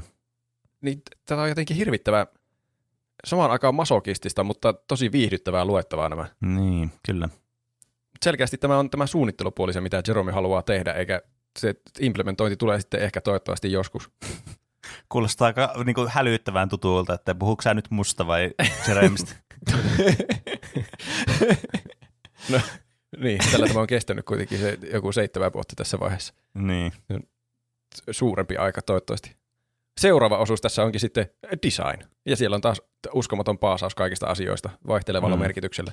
niin. Interactions, KOE, vs. COE käyttäjäkokemukset. Toisessa pelataan strategiakulmasta ja klikataan asiaa, jotta hahmo tekee interaktion asian kanssa. Toisella, toisessa kävellään asian luokse ja ojennetaan vapaa käsi ja otetaan asiasta kiinni. Mä en tiedä minkälaiset niinkö, kontrollit se on meinannut kehittää sinne Chronicles of Elyriaan, että se niinkö, siinä ohjataan jotenkin vapaata kättä ja otetaan oikeasti Se on, kiinni niinku tuo, se on niinku human fall flat. Että Niin. Siinä on Tai joku fysiikat, että surgeon simulaattori. Ja tässä ne pohti, että nämä pitää jotenkin saada toimimaan yhdessä. Oi En. siis, Sen tavoitteet on vieläkin ainakin korkealla. vitsi. Siis mä lupaan tässä podcastissa teille nyt, jos tämä peli oikeasti ilmeisesti, siis puhun Chronicles of Elyriasta, niin mä maksan sen kuukausi tai sen vuosijäsenyyden, sen, että mä ostan semmoisen sparkin ja mä alan pelaan tätä peliä ja katsotaan, että minkälainen se peli Siis joo, aletaan kaikki varmasti pelaamaan, Joo, sitten kyllä me striimataan sitä kontenttia, ja se on luvattu, tää, taattu täällä, että jos tämmöinen On, kyllä. tapahtuu. Muitakin asioita tässä käytiin tämmöisiä perus. Character Simulation Systems, RPG Systems, Contracts and Permissions, Industry and Environment, blah, blah, blah, Additional Areas of Focus. Nämä oli kaikki isossa kuvassa täysin mitään sanomattomia ja Niin, kyllä. semmoista teoreettista keskustelua Snipe Hunterin kanssa, että mitä asioita tässä pelissä pitäisi olla ja miten, miten ne pitäisi kehittää, mutta ei itse Mm. asiassa kehitetty vielä mitään. Kyllä. Ja Q4 tavoite on sitten jatkaa pelin mekaniikkojen suunnittelua niin valmiiksi, että sitten technical designerit voi alkaa keskittyä implementointiin ja käyttöliittymiin. Ketkä Ja- technical niin, design? mitkä designerit? Ei se ole ketään töissä siellä enää. Niin. Hetkinen, miksi tässä on aina vaan designer? Missä ne on ne, jotka tekee, missä on ne programmerit ja tämmöiset? Miksi täällä on kaikki vaan... En tiedä. Tää on tämmönen design pyramidihuijaus, että tässä on niinku designerit ja designereiden jälkeen, jotka tekee juttuja. Se tuntuu, että siellä on Jerome ainut koodariukko ja muut kaikki Niin. on designereita ja Jeromekin on oikeasti designer. Kyllä. Se pitää En- helvettiä. en tiedä, kuka siellä sitten lopulta koodaa. Se ainakin näissä postauksissa saa semmoisen kuvan, että se olisi niin tämä Kaspianin homma nyt alkaa niin tehdä sitä tällä hetkellä, sitä, kun Niin. siellä ei ketään muuta ole koodaamassa. Kyllä. Mutta yhteenvetona tässä oli, että Kaspian kertaa nyt tässä yhteenvedossa sitten 2020 tapahtumia uudelleen rakentaa tätä sankarikuvaa itsestään lopettamassa Mm. mm. yleisörahoitusta pandemian aikaan. Ja palaa myös blogipostaukseen, jossa se alun perin kertoo, että nyt loppu tämä kaikki odotettu ja rahat on loppu. Ja uudelleen tähän Hero's Journey-vertaukseen, jossa sankari nousee epätoivon syövereistä vielä voittoon, mutta vielä ei olla ihan siinä vaiheessa sankari, seuraavassa vaiheessa sankarin matkalla, mutta ollaan matkalla siihen seuraavaan vaiheeseen sankarin niin, matkalle. että Ollaan vähän niin kuin sen, muita. sen toisen actin niin kuin siinä vähän yli puolesvälissä. Siinä, missä Niin. kaikki menee päin helvettiä. Niin, Kyllä. kyllä. Mutta siinäkin, siinä niin justiin alkaa suunta lähteä ylöspäin. Mutta ei vielä. Suunta on niin, vielä kohta, alas. vielä. kohta. kohta se alkaa. Että se on kuulemma KOE, Kingdoms of on melkein kokonaan kuulemma suunniteltu, ja jäljellä on ainoastaan jonkin verran raskasta koodaustyötä, jossa minä onneksi olen parhaimmillani. Oletko sinä verran. parhaimmillasi? Jonkin verran raskasta koodaushommaa on kyllä siis niin kuin, mitä mä voisin sanoa jossain niin kuin, weekly meetissä, jos mä olisin vielä devaaja, että tonne, joo, mulla on tässä nyt tässä sprintissä nyt jonkin verran raskasta koodaushommaa kyllä, mikä tarkoittaa siis suomeksi sitä, että, että mulla on paljon hommaa, josta mä en saa mitään aikaiseksi. Niin. Sulla on tämmöinen kokonainen peli koodattavana. Niin, kyllä. Tulla tässä vuoden sisään. Jep. Että en tiedä, miten se kuvittelee olevansa parhaimmillaan koodaushommassa, kun tässä on nyt aika monta päivitystä ollut jo, jossa lopputulema on ollut, että koodaus ei ole edennyt ollenkaan. Pahoittelut. Mm. Aika on mennyt, mä oon kuvitellut lisää tämmöisiä uusia pelimekaniikkoja. Niin. Jaa. Mutta seuraava päivitys. 12. tammikuuta 2023. No Eli niin, tämä- tämän vuoden puolella. Kyllä, Q4 update State of Illyria. Ja alkaa ö, tutulla tapaa vähän negatiivisella sävyllä. että Rahat jotkut, ovat loppu. jotkut vuodet pitäisi jättää mahdollisimman nopeasti vaan taustapeiliin. Että tämä oli huono vuosi. Oikeuskuluja, kutistuva työvoima. Ei ollenkaan ehitty tehdä peliä eteenpäin. Mutta vu- 2023 vuodesta tulee loistava. Luottakaa minuun. Ja Öö, suurin osa tästä postauksesta on käytännössä kertausta vaan tästä koko menneestä vuodesta. niin. Että kaikki nämä neljännesvuosipäivitykset on kerrottu oikeastaan semmoisessa lyhyessä muodossa uudestaan tässä. Ja sitten loppupuoliskolla on niin suht semmoinen pieni osa, josta kerrotaan, mitä tällä kuun nelosella on tapahtunut. Mm. Joku voi ehkä jo arvata, niin kovin paljon ei ole tullut edistystä. Mutta Ei. draaman kannalta on tullut mehukasta sisältöä lisää. Oi, no niin, tämä on se tärkein kuitenkin tässä, miksi me Kyllä. ollaan täällä. Se joutui irtisanomaan se, mikä liian Sniper Wolf se oli. Ö, Sniper Hunter. Snipe Hunter. Ai Snipe. Hunter. Ah. Joo. Oikeusjutun toinen osapuoli oli tehnyt valituksen tästä päätöksestä, että tämä oli hylätty tämä, tämä oikeusjuttu. Okei. Okay. Ja Jerome sanoi, että en käytä aikaa spekuloidakseni heidän motivaatioitaan tai haluttua lopputulosta, koska nämä postaukset ei ole sitä varten. Mutta se hyvin syyttävä sävy tässä on kuitenkin, että Mm. miksi ne on tehnyt valituksen tästä, ne haluaa vaan tuhota minut. Ja seurauksena tästä me saadaan maksella noin 50 000 dollaria lisää oikeuskuluja, ja jos tämä valitus menee läpi, niin saadaan taas huolehtia sitten pelin tulevaisuudesta, että hävitäänkö me lopulta kuitenkin tämä oikeusjuttu. Mm. Ja toinen seuraus, Juuso aika hyvin ennusti, me menetetään viimeinen ja pitkäaikainen Soulboundin suunnittelija Snipe Hunter. Ai ai, arvasin. Ah, Hyvästi Snipe Nyt Hunt. sen paras Snipe kaverikin Hunter. joutuu hylkäämään sen yksinään koodailemaan johonkin kellariin. siinä on kyllä raskasta koodaamishommaa edessä. Jonkin verran, onneksi vaan.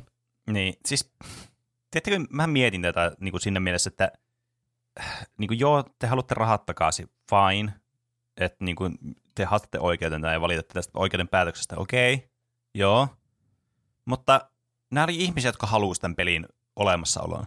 Mm. Ja ne nyt aktiivisesti kuitenkin niin kuin, vaikuttaa siihen, että tämä ei, niin kuin, tämä ei edelleenkään, tätä ei tule vielä, niin kuin, vielä pienemmällä todennäköisyydellä tämä peli tulee, kun näitä oikeusjuttuja vaan jatketaan ja jatketaan. Mm. Okei. Okay. No ehkä ne on luovuttanut tämän pelisuhteen, että ne uskoo, että tämä ei enää tuu. Ymmärrän. Mutta tässä tulee sitten tämä iso kysymys. Mitä ne, siis tää, jos ne haast- jatkaa tämän niinku oikeusjutun vetämistä vielä eteenpäin, niin sehän tarkoittaa, että tämä peli todennäköisesti niinku vielä todennäköisesti ei tuu. Joten niin. ne on Niin. niinku oikeassa tavallaan. Tämä on tämmöinen self-fulfilling prophecy tavallaan. niin. Ja sitten kaiken lisäksi, jos ne kuvittelee, mistä ne kuvittelee, että ne saa ne rahat takaisin? Jos täällä ei ole rahaa, siis näihin oikeuskuluihinkaan, niin miten sillä voi olla rahaa maksaa niille takaisin? Eihän se ole mahdollista. Ei ne tule ikinä saman rahoja takaisin. En tiedä. Ehkä ne on sitten niitä samoja henkilöitä, joista tämä Kaspian puhuu, että kuvittelee, että se ui jossain rahakasoissa siellä toimistolla. Niin. Mä en siis niin. Ehkä tässä on tämmöinen jenkkimeininki, että me ei vaan niinku ymmärretä tätä, että tässä on joku tämmöinen jenkki kromosomi, mikä tässä pitäisi olla, että niinku ymmärtäisi tämän Niin, tilanteen. tuo, niin, tuo on varmaan siis monimutkainen tilanne tietenkin noittenkin puolelta, jotka on tehnyt sen oikeushaasteen alun perin, että Mm-hmm. sehän vaan hidastaa tätä kehitystä entisestään, mutta Niin. toisaalta jos ne on varmoja siitä, että ei tämä Kaspian tule ikinä saamaan mitään ulos, niin, niin mä se haluan rahani jotenkin rahoissa, takaisin. Niin. Mutta jos, niinku, jos se hylättiin ensimmäisen kerran tämä kantelu, niin kyllähän siinä niinku aika suuri niinku semmoinen, että hei, että tämä ei ui tällä rahassa todennäköisesti tämä ihminen. Niin, Että toi tuntuu vaan tuommoiselta henkilökohtaiselta hyökkäykseltä enää tuossa vaiheessa, semmoiselta, että mä nyt pilaan sun elämän. mm. Minkä sä oot tehnyt kyllä itse aktiivisesti tästä viimeisen seitsemän vuoden aikana, mutta kuitenkin. niin, se on jännittävä seurattavaa, että kuinka tämä oikeus tai tämä valitus sitten otetaan siellä oikeudessa. Että, Vastaan, niin. niin, minkälainen prosessi siitä sitten tulee. Mutta Surullista. Snipe Hunterin menetys on Kaspianille kuulemma katkeran suloinen. Ja menetään liittolaisen ja ystävän. Mutta tämähän on selvää säästöä. Nyt kun viimeinenkin työntekijä on poissa, niin ei tarvi enää, enää etsiä ulkopuolista rahoitusta. Wow. Eli Mi- oliko, tämä, oliko tämä Snipe Hunter siis ainut syy, miksi se likvidoi koko omaisuutensa taas toista kertaa? Siis Ei voi hetkinen, pitää mitä- siis- palkkalistoilla. Anteeksi, mitä helvettiä. Siis ymmärsinkö mä nyt, hä, siis se otti sen työpaikan, että se voisi ostaa uusia työntekijöitä ja muita, ja sitten kun tuo, niin kuin, se likvidoi omaa omaisuuttakin sitä varten, ja sitten kun sen kaveri lähtee siitä, niin se on silleen, että no nyt ei mun ei tarvi enää, li, nyt mä en tarvi enää rahaa. Mi, En, Häh? Ehkä se on siellä töissä, ehkä se on siellä koodaushommissa vielä. En osaa kyllä sanoa, mutta ainakaan nyt se, se on hylännyt tämän ulkopuolisen rahoituksen etsimisen. Että nyt ei tarvi enää sijoittajia, kun ei ole ketään töissä täällä. Tämä Tää vaan itsekseni kaveri siis-. Tämä kaveri on muuttanut siis Chronicles of Elyrian maailmaa jo niin kuin aikoja sitten. Tämä ei enää asu meidän universumissa tämä ihminen. Mutta nyt kun häiriötekijät, kuten viimeinenkin työntekijä on poissa, niin se ja voi vaimo keskittyä, ja lapset on poissa. niin, Nekin voi on keskittyä täysin rinnoin tämän Kingdoms of Elyrian tekemiseen. Kyllä, kunnes kuolema meidät erottaa. Niin. Kuulemma tämä Kingdoms of Elyrian design on 75 prosenttisesti valmis. Mitä se viime postauksessa tietenkin sanoi, että se on jo käytännössä valmis. Ja engineering, engineering puoli, mikä käsittääkseni olisi tämä koodauspuoli, on 50 prosenttisesti valmis. Että tässä on tapahtunut aivan huikeaa edistystä. No on kyllä, Muutamassa kuukaudessa. Ja mä en tiedä, Niin. mistä nämä luvut tulee, koska mitään materiaalia ei ole nähnyt niin suureen hetkeen tässä matkan varrella. Mutta tässä otetaan sitten katse tulevaisuuteen, että nyt kun tosiaan kaikki työntekijätkin on poistuneet, niin mä voin suunnittelu, keskittyä taas suunnitteluun ja koodaamiseen itse. Ei tarvitse miettiä tätä niin firman pyörittämistä. Mm. Ja siinä kävi läpi semmoisen ajatusprosessin, että kun mä aloitin tämän, niin se oli semmoinen intohimoprojekti, mutta sitten kun tiimi kasvoi ja kasvoi ja firma kasvoi, niin sitten se menee semmoiseen niin tavallaan administraatiohommaan, että sen pitää Mm. mm. maksella palkkoja ja pitää firmaa pystyssä, niin se, nyt se pääsee taas tähän niin intohimoprojektiinsa, eli tähän koodaamiseen. Ai että. Mm-hmm. Ja tuloksia tulee näkymään nopeaa tahtia. Mm-hmm. Alpha 2 lähestyy. Gameplay-videoita, updateja yleisölle. Minä lupaan. Myös päivityksiä alkaa tulla nyt kuukausittain tästä eteenpäin. Okei. Nämä neljännesvuosipäivitykset kuulemma sai asiat näyttämään siltä, että täällä ei tapahdu mitään edistystä, mikä ei tietenkään ole totta. Mä en tiedä, miten tämä sitten, että se alkaa kuukausittain postaamaan päivityksiä korjaa tämän ongelman, että näyttääkö niissä enemmän, että tapahtuu edistystä, kun siinä on vähe, vielä vähemmän sisältöä siinä kuukauden ajalla. Niin.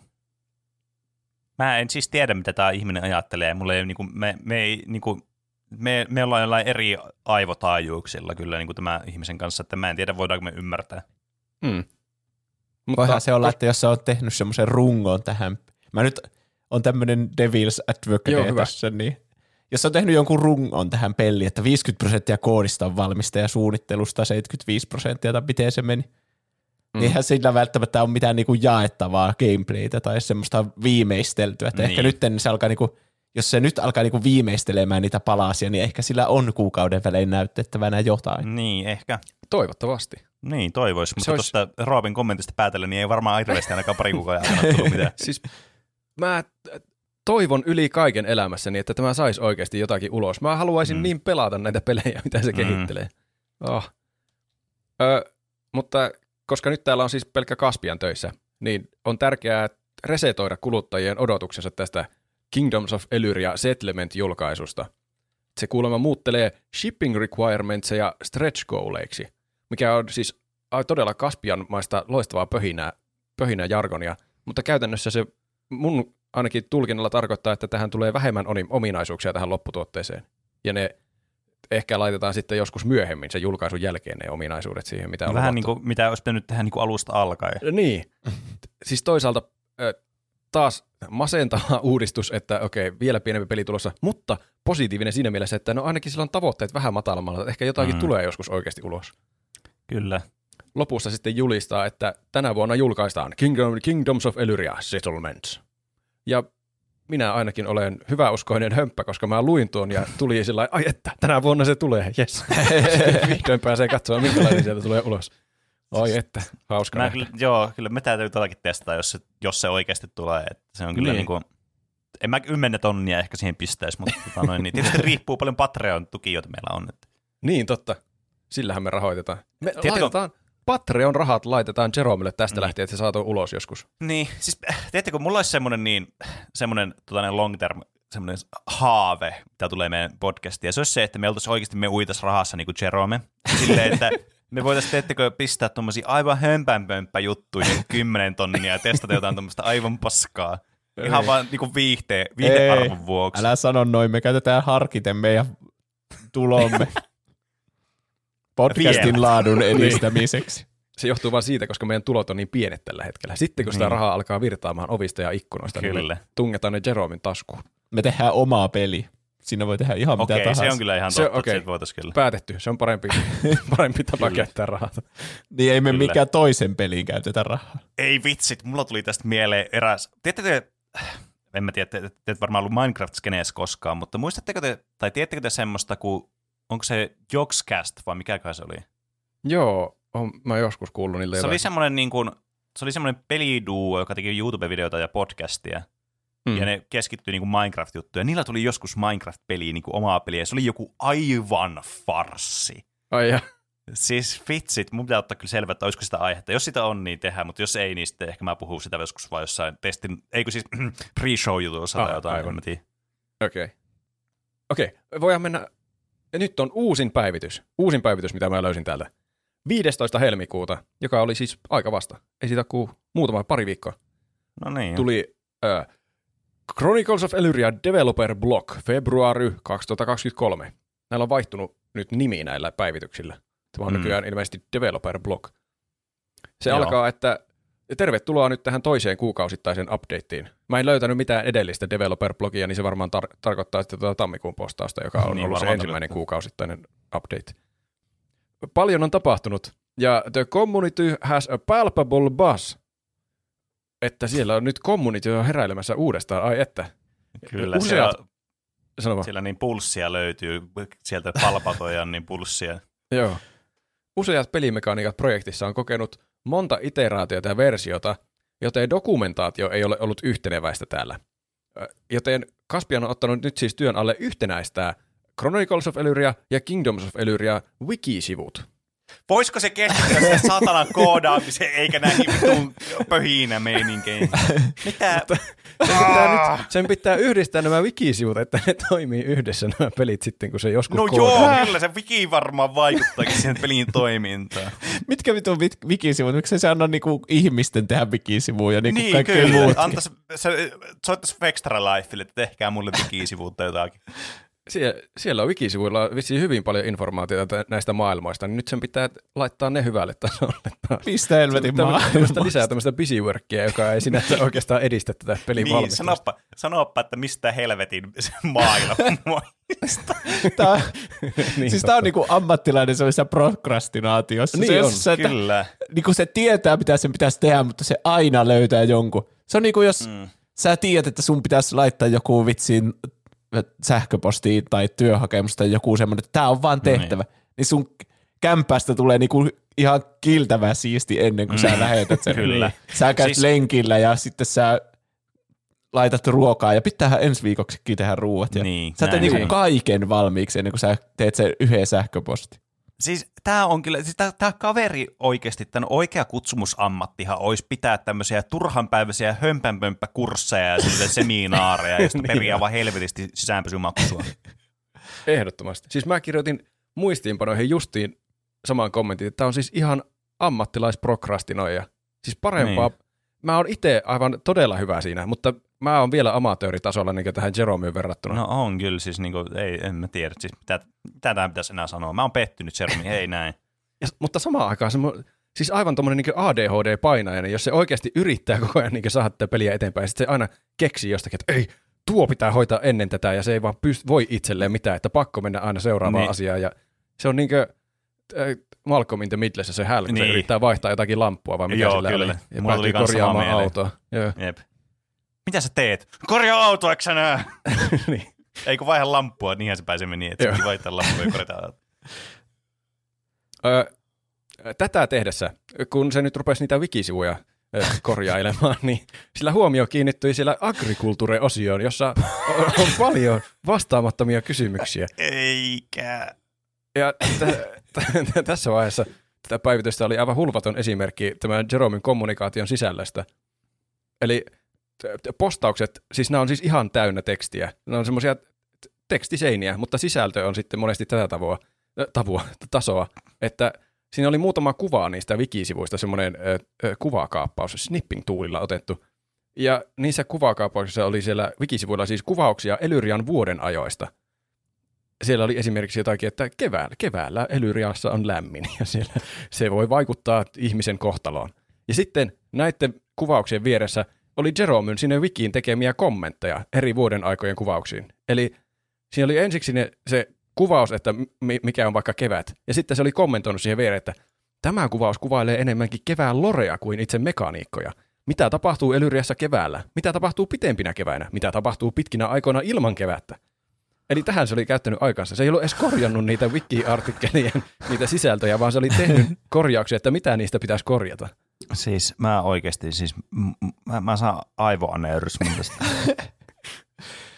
Siis mä Tämä- voisin alkaa yhdellä kymppitonnilla vaikka sen semmoiseksi niinku neuvonantajaksi, että niinku, jos sä mietit sitä, että miten nuo vuodenajat toimii siellä pelissä, niin mun vinkki on, että unohan ne, että tee yksi vuoden aika ensin. Niin. niin. Te, katsotaan sitten viiden vuoden päästä, niin kuin se peli on ollut käytössä, että pitäisikö tähän lisätä vuoden aikojen vaihtuminen. Siis kyllä Simsiinkin tuli vuoden ajat sitten niin DLCnä mukana, niin miksei myös Mm. tähän. Niin. Tämän agrikulttuurisäädön jälkeen hän päätti, että okei, tämä on nyt hölmää. Mä alan systemaattisesti käymään näitä asioita läpi aakkosjärjestyksessä. Aloitan access restrictionsista. Oh my fucking god. ja Siis se mikä kertoo eniten siitä, että tämä on niinku siis, että kannat, ei, mitä ei kannata tehdä, niin mennä aakkosjärjestyksessä asioissa, koska se johtaa juuri tämmöiseen, että siis sieltä tulee ihan mitä sattuu. Siis niinku puhumattakaan, siis ei mene edes kommentoida siitä, että mitä tämä, niinku, että menet editoimaan niitä wikiä, että tämä on niinku nyt hyvää ajankäyttöä. Mutta siis se, että siis mikä tahansa asia, niin jos sä alat käymään läpi sille, että uudelleen tekemään jotain juttuja ja tarkastelemaan niitä, niin aakkosjärjestys monesti tarkoittaa sitä, että se vaan, ajatus vaan hyppii paikasta A paikkaan B, ja sitten sä jossakin vaiheessa huomaat, että mun pitää muokata uudestaan tuo, kun tämä ei nyt ole synkassa tämä jonkun ai- jutun, joka liittyy tähän niin kanssa, ja mm, aivan siis katastrofi. Kyllä. Ö, siellä kun se nyt tätä access restrictionsia, joka oli ensimmäisenä aakkosessa, rupesi tutkimaan, niin se tarkasteli siellä jotain permissions-systeemiä. Ja sitten se alkoi kyselemään yhteisön jäseniltä inputtia. Ja kävi ilmi, että yhteisön vastaanotto oli ilmiömäinen. Ne oli jotenkin todella innoissaan tästä Jeromen mietinnöistä ja niin se oli tehnyt jonkun vissin Google Docsin, johon ne sai laittaa omia pohdintojaan, että mitä ne haluaisi sinne. Ja se oli niin positiivinen kokemus, että Jerome vaihtoi taas prioriteetteja. Se huomasi nyt, että käyttäjien palautehan on todella tärkeää tässä projektissa. Joten minä aion nyt avata tämän King, äh, Chronicles of Elyrian Discordin uudestaan. Se oli sulkenut sen joskus aikaa sitten, kun se oli täysin siis aivan äh, toxic meistä. Se Oliko se muuttunut semmoiseksi tota noin, niin äärioikeistu fasismijutuiksi se Discordi niin kuin yleensä käy? En tiedä. Mä, se oli, mä luulen, että se su- sulki sen alun perin siksi, että niillä ei moderaattori niin voimat riittänyt sen kaiken paskapostauksen, tai en tiedä voiko sitä paskapostauksen, mutta sen kaiken ilkeän kritiikin niin seulomiseen. Niin, aa, niin, no joo, totta. Tämmönen, Koska joo. kaikki moderaattorit haastaa sen oikeuteen myös. niin. Mutta nyt se on päättänyt, että nyt on taas hyvä pöhinä käynnissä täällä communityssä, että nyt avataan Discord uudestaan hyvällä, uudella positiivisella energialla. Mutta sehän toki vaatii, että meillä on nettisivut kunnossa, jotta me saadaan Discordissa esimerkiksi nämä roolit näkymään oikein. Oh Joten- my god, ei. Joten se on nyt pari viikkoa uudelleen koodaillut nettisivuja. Ja viimeisenä sitten tää, tässä julkaisussa on tämmöinen progress update. Et- Nettisivujen koodaamisen lisäksi se on nyt tämmöisen progress updatein tehnyt, joka on Onko siis se senkin koodan? se on 47 minuutin video, joka on Chronicles of Elyria Scope Review. Ja mä katsoin sen kokonaisuudessaan, se oli todella kiinnostava. Ö, tämä niin pohjusti tätä, että me ollaan tehty täällä, me, me ollaan tehty täällä paljon työtä, mikä ei näy teille selkeästi. Joten mä halusin tehdä tämmöisen dokumentin, missä näkyy selvästi, mitä kaikkea me ollaan tehty ja kuinka paljon. Mä en saanut sitä ihan tehtyä.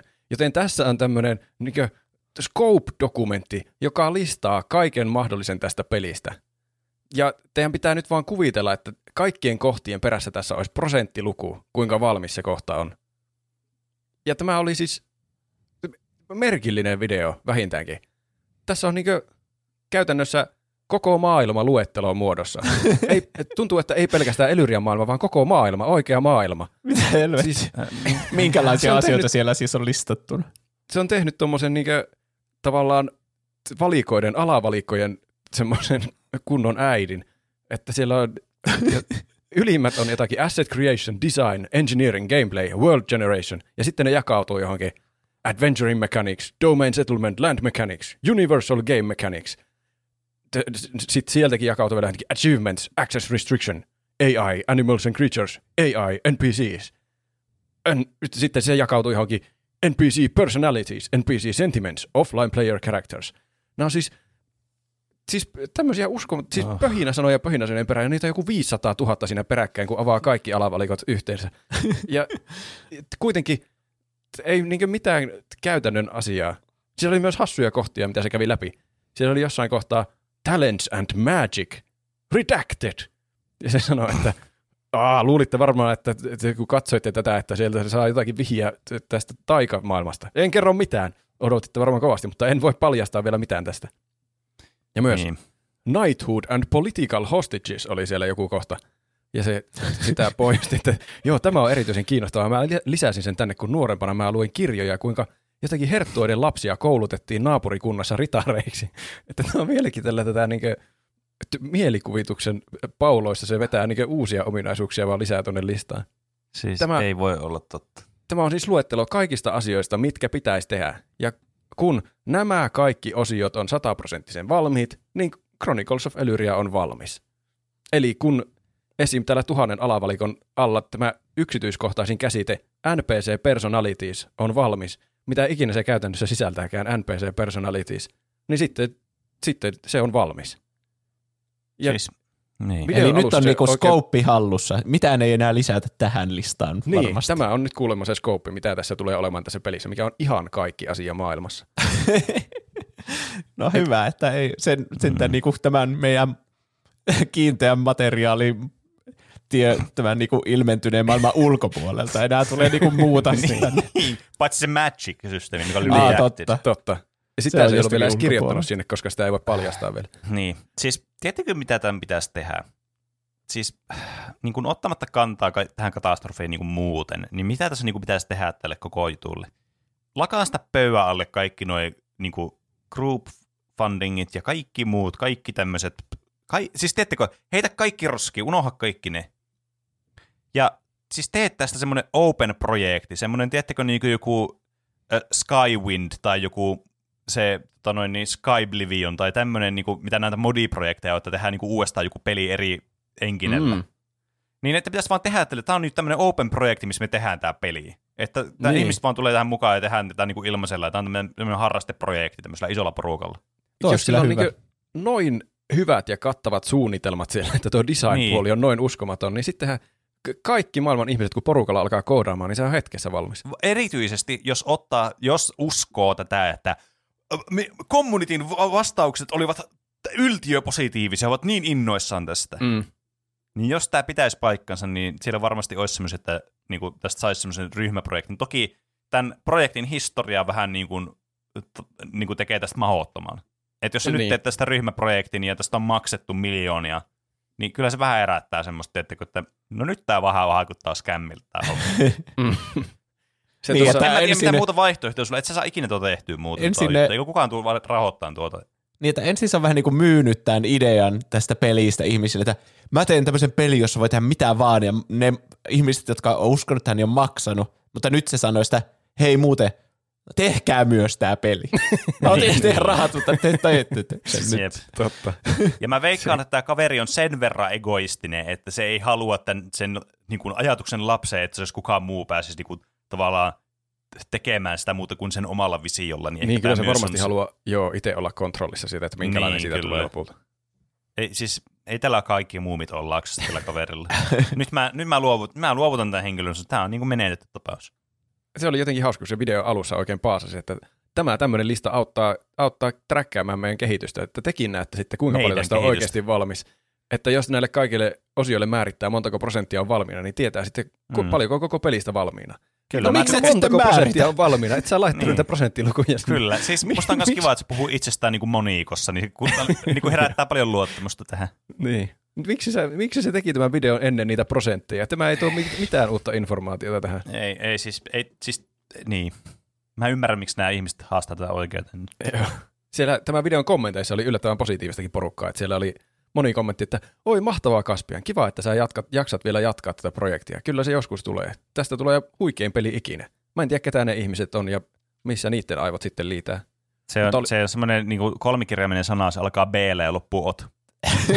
Ehkä. Mutta oli siellä myös semmoisia realisti-ihmisiä siellä kommenteissa, että siis kahdeksan vuoden kehityksen jälkeen sulla on tuloksena tekstitiedosto. Tämmöinen niin perustavanlaatuinen tekstitiedosto, että se pitäisi löytyä jo silloin 2015, kun sä aloitit tämän Kickstarterin, että sulla pitäisi olla joku totta. skouppi tässä pelissä valmiina. Mm. No siis niin. joo, siis toi kyllä niin kuin huokuu kyllä siis niin kuin, semmoista niin kuin välinpitämättömyyttä tai skämmiä tai olisi mikä tahansa, että niin kuin, ei tuommoista niin kuin, t- siis jos tämä ei kerro, että tätä ei koskaan tule, niin sit, niin kuin, sit sä menetät sun 10 tonnia ja mulla on ihan sama. Mm. Ja ne, jota Pene sanoo boteiksi, niin musta ne tuntuu semmoisilta enemmän semmoisilta kiusaajilta, jotka vähän niin kuin on huomannut, että Niin. tilanteet tälle kaikki muumit laaksossa ja vähän niin kuin yllyttää sitä vaan syvemmälle tuonne se omaa hulluuteen. Siis toi on muuten ihan hyvä pointti, että tuossa saattaa olla tuommoista niin kuin, tavallaan trollaamista mukana, että mennään niin kuin just, että yritetään kannustaa tuo, kun toi ihan selvästi niin kuin, ei- ei tämä niin kuin ole tervettä millään suhteita. Tässä on niin kuin nyt oikeasti jotain isoja ongelmia Mm. tässä taustalla. Tai en tiedä, haluavan ehkä sillä on jotakin sen. uskollisia kannattajia, opetuslapsia. Se oli sinne Discordiin kutsunut 11 jotakin semmoista positiivista tyyppiä ja 11 jotakin semmoista negatiivista tyyppiä, missä ne sitten keskusteli tästä kehityksestä. Toi kuulostaa niin vitu kultilta kuin voi vaan kuulostaa olla. joltakin Xehanortin suunnitelmalta Kingdom Hearts Niin kolmosessa. Joo. Sitten se ottaa ne 11 negatiivista niin ruumista ja 11 positiivista sielua ja yhdistää ne semmoisesti Voltroniksi. Kyllä. Tää, tässä uusimman postauksen alussa on vielä tämmöinen osio uusi alku. Että nyt se on ollut aktiivisempana sillä Discordissa ö, tämä yhteisö ja se on, ka, Kaspian on Voisitko- paljon. Voisitko olla aktiivisempi sillä VS-kodeessa kuin sillä Discordissa? Niin. Kaspian on saanut kuulemma paljon kivoja viestejä, kuinka porukka on innoissaan tästä projektista taas. Että tuntuu, että yhteisö heräilee jälleen. Ja Kaspian on itse todella innoissaan uudesta alusta ja uudistuneesta yhteisön hengestä. The Ja end. Mä jotenkin sairaalla tavalla odotan innolla tämän saakan jatkoa, että saako sinne prosenttiluvut Ei. joskus siihen tekstitiedosta luetteloon. Ja, Ja- onko ne jotain muuta kuin nolla? Niin, Niin. Sun pitää Mä tehdä, en- mitä sun pitää alkaa tekemään, Roope. Sun pitää alkaa tekemään semmosia niin kuin, aina tota, noin, niin meidän YouTube-kanavalle tai jonnekin, niin pitää tehdä semmosia tilannekatsauksia, että aina kun tulee Kasperin tuli joku uusi tommonen juttu, niin sun pitää tehdä semmoinen video, semmoinen essee siitä aiheesta, että kertoa Ah. meille, mikä se on. Mutta Me mitä voidaan jos tulla reagoimaan sinne Juuson kanssa. ala Roope semmoiseksi aktiiviseksi Chronicles of Elyria faniksi ja Niin, me soluttaa sinne. Discordiin mukaan. Siis mä Syöksä luulen, että se musta on huomio tullut. jonnekin aivan epäolennaisiin. Ala sille niin kyseenalaistava just sitä wikiä, että hei, mutta tästä selvästi puuttuu, että miten tämä lumen sulaminen sitten vaikuttaa vesien Kyllä. korkeuteen. Ja sitten se on Niin. silleen, että ei, sä oot ihan oikeassa. Tämähän ei ole ihan aukoton tämä mun maailma tässä. niin, kyllä. Siis Onko tässä mä- samanlainen pelimekaniikka kuin Red Dead Redemptionissa, että nämä hevosten kassit niin kuitenkin suhtautuu tähän lämpötilaan, mikä täällä ulkona on? Ja jos ei, niin on on. epärealistinen, en halua pelata tätä peliä. niin. Mä luulen, että musta on muodostunut tämän projektin fani, koska vähän innolla odotan näitä Jeromin postauksia, että minkälaisia tekosyitä se on keksinyt, mihin sen keskittyminen on harhautunut tänä kuukautena. Ja tämä Niin. niin. draama täällä pelikehityksen taustalla vielä oikeustaistelut sun muut. Ja erityisen innoissani mä oon näistä tulevista julkaisuista. Siis tämän vuoden puolellahan tulee vielä Kingdoms of Elyria Settlements. Ja Niin, 2024 lopussa tulee tämä lopullinen Chronicles Mm. of Elyria, jota Kyllä. me päästään sitten pelaamaan. siis jos se tulee se Chronicles of Elyria ensi vuonna, siis vaikka joku alfa, mitä pääsisi pelaamaan, niin mä, mä en tiedä mikä olisi semmoinen vastin, että mä syö hattuni, mutta joku semmoinen, niin kuin, en, siis mun pitää kehitellä tähän joku. Voitte laittaa ideoita niin vaikka Discordiin tai Instagramiin, että mitä, mitä me lupaudutaan tekemään. Tai mä, mä voin lupautua tekemään jotain tuommoista naurattavaa, niin jos tämä nyt tapahtuu. Spoiler alert, sitä ei tule tapahtumaan. Ei sitä Siitä järjestetään joku live-striimi sitten. Onko Joo, se joku semmoinen 300 shame-out-striimi, jakso? semmoinen Niin, ding ding ding. siellä kaikki Shame. syödään hattumme. Niin. Jep. Tervetuloa V-studion aamukahvin pariin. Kansan huulilla on viime aikoina ollut yksi polttava kysymys. Pitäisikö sänky petata joka aamu? Meillä on täällä studiossa lempeään väittelyhetkeemme osallistumassa pitkäaikaistyötön Miina Mikkonen, Toistaiseksi työtön. anteeksi, toistaiseksi työtön totta kai, sekä tässä vastapäätä istuva diplomi-insinööri Jarkko Kenttä. Tervetuloa. Kiitos. Aloitetaan ensiksi lyhyillä alkuargumenteilla kummaltakin puolelta. Jarkko, sinä olet täällä puolustamassa sängyn petaamista. Kerrotko lyhyesti, miten perustelet kantaasi? No siis sängyn petaamisestahan on hyviä tutkimustuloksia. Makuuhuoneen pitäminen siistinä ja järjestyksessä auttaa pitämään myös mielen siistinä ja järjestyksessä. Siis tuo on kyllä surullisinta kuunneltavaa tällainen, että tämähän on ihan tämmöistä totalitarismia ja fasismia. Tiedät varmaan oppineena ihmiseltä, kuka muukin petas sängyn. Adolf Hitler, Stalin, Mussolini, kaikki fasistit, natsit ja kommarit. Ja, ja heidän Niin, ajoistaan niin. niin. lähtien ja Aivan. No, kuinka Jarkko vastaa tähän? Myös puolustusvoimissa. Varmasti sinullekin armeijan palkka soturina tiedät hyvin, minkälaista, minkälaista aivopesua siellä ja tehtaillaankin kuule. Mutta puolustus- 30-luvulta tehtailtiin lähtien. Mannerheimi siellä sopi Hitlerin kanssa ja sai, Se asiassa- sai siellä oppia rotuleireiltä, Hitlerjugendista, juutalaisten keskitysleireiltä ja, ja että miten petien petaaminen on fundamentaalinen fasistinen alistuskeino, jolla systeemi tarvitsee, tarvitsee ikävällä alistuskeinolla. Viedään nuoria ja lapsia, jotka kasvatetaan systeemille uskolliseksi. Tässä on aivan samasta on kyse. tärkeä osa terveellistä Joo, todella tärkeää. ja- Itse tuommoinen tuotettu ehdollistaminen tälle fasistiselle dystopiselle yhteiskunnalle, jonka koneiston pienenä osana elät ja toiminnallasi mahdollistat muiden väestöryhmien systemaattisen M- mutta sorron. ruotsalaisessa tutkimuksessa- No kuule, tuommoiset ruotsalaiset tutkimukset, ne on, ne on ihan nolla tutkimuksia. tutk- kuule, ne on itse keksineet ja, ja Ruotsi on muuten, Ruotsi on muutenkin sammuva yhteiskunta. Eihän siellä lisäänny mitkään muut Tut- kuin maahanmuuttajat. Se on sammuva yhteiskunta. Ei tähän kannata tuoda tuommoista höpölöpölö. Anteeksi, Miina, olisiko mitenkään mahdollista suoda välillä puheenvuoro myös Jarkolle? En anna. Ennen kuin sitten puhut sydämestä, niin sitten annan Jarkko sinulle kuule puhua. Tuollaiset höpölöpö-tutkimukset voitte saman tien polttaa takassa muun roskan mukana. Ihan niin kuin ne juutalaisetkin siellä uunissa Hitler poltti Minä kuule luotan tässä katsojien medialukutaitoon ja toivon, sinulle että... kuule medialukutaidot näytän. Luepa tästä kuule tutkimuksiasi.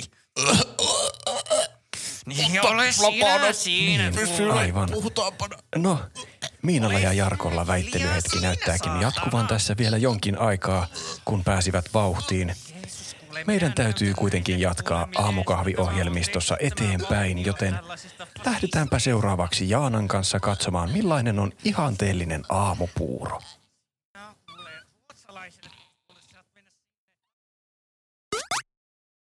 Tervetuloa takaisin tauolta.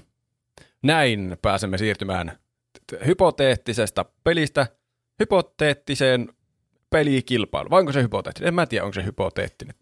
Niin, Peli- kyllä. Kilpailun hypoteettisuus on hypoteettista tällä hetkellä. Mutta joku esports-olympialainen. Kyllä, siis tota noin niin, esportsista ollaan puhuttu aikaisemminkin tässä podcastissa, ja mä tota noin niin, tuossa tiisasin, että tota noin niin, nyt on jotain niin kuin todella, todella freshia tässä puheenaiheena tänään, ja tota noin niin, mä ajattelin, että tämä on täydellinen keskusteluaihe. Ja mun pitää vähän avata tätä, että miten mä päädyin tähän, koska tämä ei ollut siis aihe, johon mä päädyin ennen kuin vasta perjantaina. Mm-hmm. Ja siis te- teille niin kuin tiedoksi sinne niin kuulokkeiden toiselle puolelle, että sehän tarkoittaa, että vain kaksi päivää ennen podcastin nautusta, mikä on vähän silleen niin kuin nopea aika yhtäkkiä vaihtaa, että hei, mä otankin tämmöisen aiheeksi. Totta. Eli siis mä kuulin tämmöisestä ilmiöstä, joka ilmestyi, jos tämä ei ollut ihan, niin kuin, jos mä ihan väärässä, niin tämä tuli torstaina tai perjantaina tuli tämmöisenä uutena juttuna. Ja se on, että tota noin, niin Olympic Games-komitea, siis olympiakomitea, International Olympiakomitea, niin on järjestämässä nyt kesällä tämmöistä eSports Seriesiä, jossa siis on tämmöinen, niin kuin Singaporessa järjestetään tämmöinen Olympic eSports Week tänä kesänä. Oli. Joka siis tarkoittaa, että olympia tämmöisiä niin kuin eSports urheilupelejä pelataan tässä nyt. Semmoinen, niin kuin, tämä on tämmöinen olympialaisten niin kuin sponsoroima tämmöinen e-urheilu. Tuohon kuulostaa Milloin on normaalit olympialaiset? Onko ne ensi vuonna vai joskus? Ensi vuonna olympialaiset. Eli tästä nyt heti huomata, että ne ei ole niin kuin varsinaisten olympialaisten aikaan, Niin joo. josta voin keskustella sitten vähän myöhemmin lisää. Mutta nämä tulee niin kuin tämmöisenä, kuitenkin niin kuin, että niin kuin olympiakomitea on nyt tehnyt tämmöisen, järjestämässä tämmöistä turnaussysteemiä Okei. niin kuin e-sportsille, mikä voisi olla semmoinen, tiettäkö, että hei, että e-sports olympialaisiin, niin tähän on oikein mehukas aihe sitten keskusteltavaksi. Kuulostaa kyllä hyvältä. Kyllä. Ja tähän tota noin, niin ensimmäisenähän tässä tulee mieleen, että okei, mitäkö pelejä sillä pelataan, eikö vaan? Että niin. siis Niin. just, että joku, onko siellä League of Legends, CSGO, Rocket League, tämmöisiä niin kuin tulee ekana mieleen, että mitäköhän kaikkea siellä on. Ja tulokset on hyvin mielenkiintoisia, ja tämä on niin kuin, tämä koko niin kuin ydin tässä sitten tässä aiheessa. Mutta pieni tämmöinen blue balls tähän alkuun, koska ei ihan millä mennä siihen, että mitä pelejä siellä on. Vaan tota noin, niin, äh, siis mun piti niin kuin, ottaa vähän selvää tästä asiasta sitten tarkemmin ja miettiä, että hetkinen, että miten niin kuin, onko tätä niin kuin aikaisemmin mietitty, siis tässä on ollut puhetta joskus, että pitäisikö ollut e-sporttia olla olympialaisista. Tämä on ollut niin kuin tämmöinen yleinen puheenaihe, mitä tulee niin kuin tämmöinen e-urheiluun. Mm. Niin kuin, ja olympialaiset on tietenkin se niin kuin, urheilu vuoden, tai siis vuoden, tämä on niin kuin se isoin vuor, äh, urheilutapahtuma, joka tapahtuu aina muutamien vuosien välein, jos ottaa huomioon talviolympialaiset ja kesäolympialaiset erikseen. Mm. Ja tota, ottamatta kantaa nyt tässä aiheessa, että me ei mennä ihan sivuraiteille niin kuin koko olympiakomitean olemassaolon niin kuin toksisuutta ja sitä, että minkälaista tota, niin, niin kuin systemaattista semmoista niin kuin shady businessta ne tekee, niin puhutaan nyt vaan sille niin kuin positiivisessa mielessä, ajatellaan niin kuin olympialaisia semmoisena niin kuin, vakuumissa nyt tässä, että se on semmoinen kiva asia, että olympialaisia on ja siellä on urheilijoita ja tälleen poispäin. Kuvitellaan hetki, että tämä on vaan pelkkää kivaa asiaa. Niin, kyllä, että olympialaisissa ei mitään niin kuin hämärää tai muuta tämmöistä niin kuin sisältöä. Niin, niin mä sitten tietysti aloin miettiä, että mikä niin e-sporttien historia, miten se liittyy tähän olympialaisiin, milloin tämä on niin alettu pohtimaan, että miten tämmöinen voisi olla mahdollista. Niin mä törmäsin sitten tämmöiseen niin kuin, ö, itse asiassa suomalaiseen Haagaheli ja ammattikoulun niin lopputyöhön, jonka oli Yukong Wu oli kirjoittanut Hoh. vuonna 2018, ja mä lukasin läpi sen, oliko se 2019, mä en muista ihan tarkalleen, mä en kirjoittanut sitä vuotta ylös. Mutta joka tapauksessa mun piti saada vähän tämmöistä niinku backstorya jostakin, ja tää oli semmoinen, minkä mä löysin helposti, ja mä luin sen sitten, ja aloin pohtia sitä, että mist, tiedätkö, semmoinen sisältö, missä on lähteet oikeasti, että se ei ole vaan semmoinen, että Mm. to trust me bro, että kirjoitinpa tänne foorumille nyt jotain Redditti.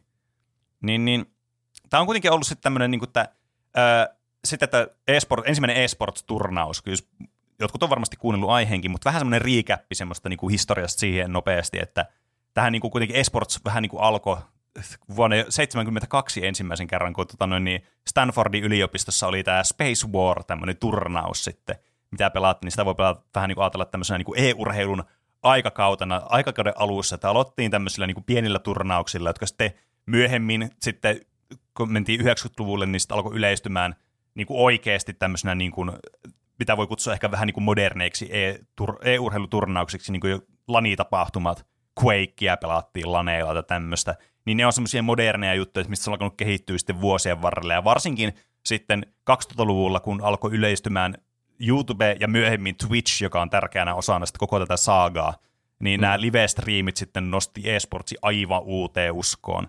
Ja sitten tietysti tuli paljon tämmöisiä e-urheilupelejä. Toki CS oli ollut semmoinen vanha klassikko. League of Legends, mä sanoisin, että se on melkein tärkein e-urheilupeli, joka niin kuin teki e-sportsista niin kuin semmoisen aivan mielettömän ilmiön. Mm, totta. Että se tuli niin kuin tosi ison niin kuin yleisön tavallaan haltuun sit se e-sport-puoli siinä. Ja ehkä tärkeimpänä, mi- mikä siinä niin kuin toi League of Legends toi, niin oli sitä, että ihmiset katto pro-pelejä ja tämmöisiä niin kuin e-sports-pelejä ja innostui itse niin kuin pelaamaan ja yritti niin kuin parantaa omia pelitaitojaan sillä perusteella, että ne katto, kun ammattilaiset pelas. Mm.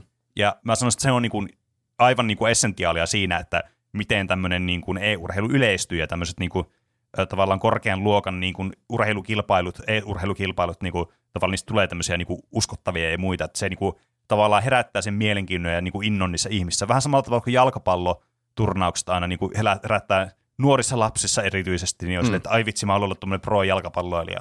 Et Kyllä. siinä on niin kuin sama efekti mukana, joka tekee tästä suositumpaa ja suositumpaa. Hassu Tässä ajatus. on vaan se ero, että jonkun League of Legendsin se aina omistaa se tietty yhtiö. Niin, Niin. kyllä. ja sitten ne, ei kukaan muu järjestä League of Legends-turnauksia kuin se itse, se, Riot. joka tekee sitä ja julkaisee sitä.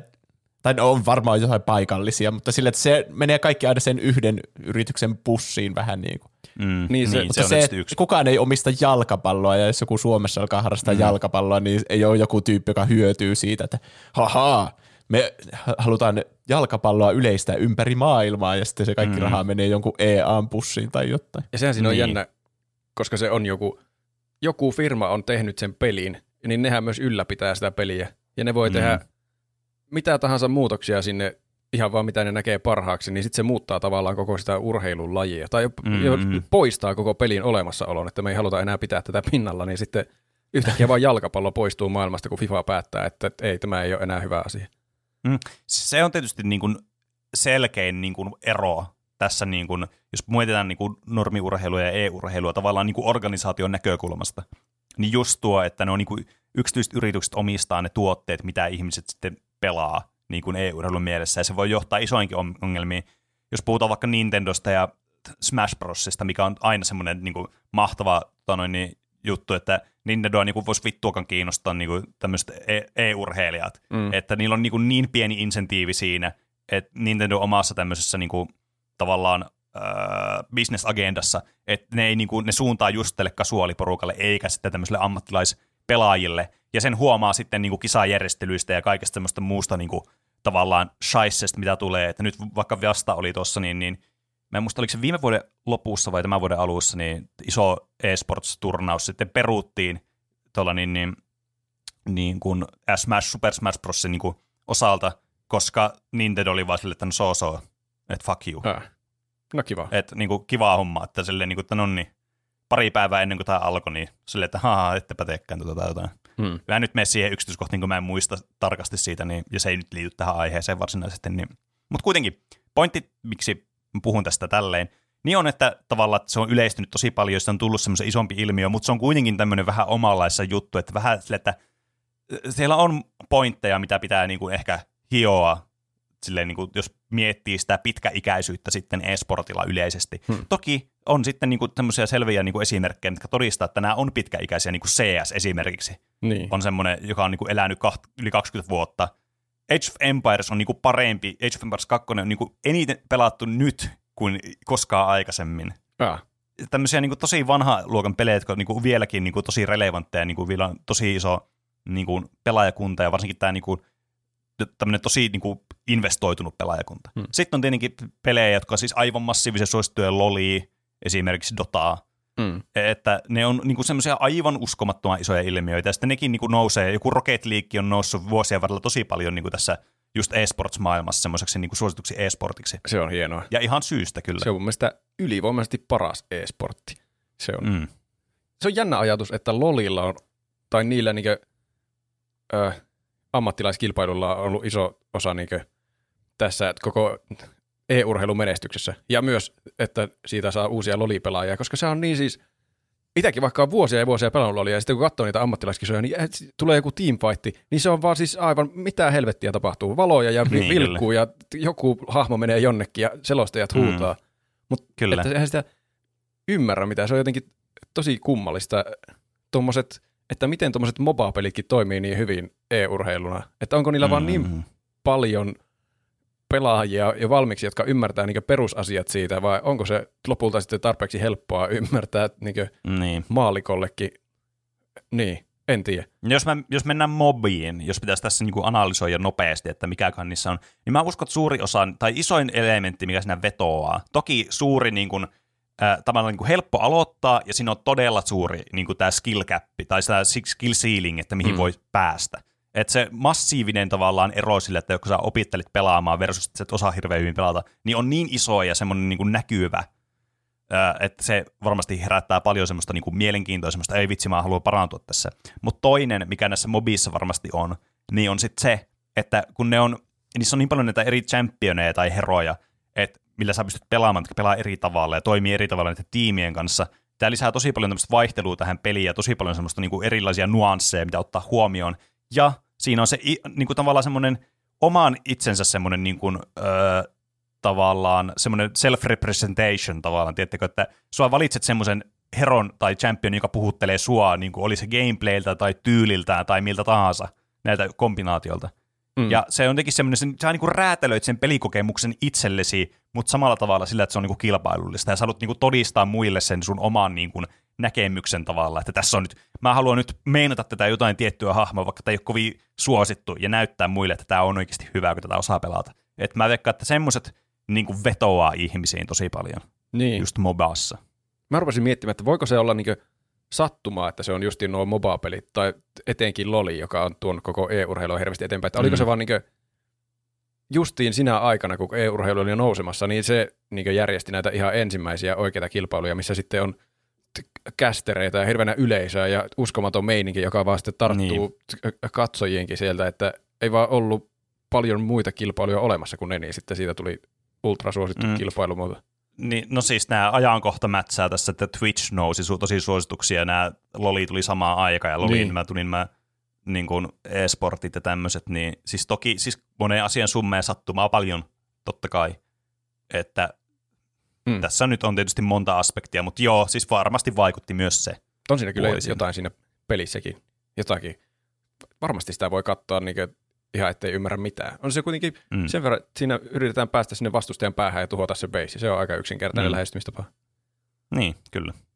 Mutta ja, eikö olisikin mielenkiintoisempaa katsoa vaikka jotain Ratchet ja Clank kolmosen multiplayerista tehtyä e-sportsia, jossa muutetaan vastustajia lampaiksi ja hakataan niitä jakoavaimella.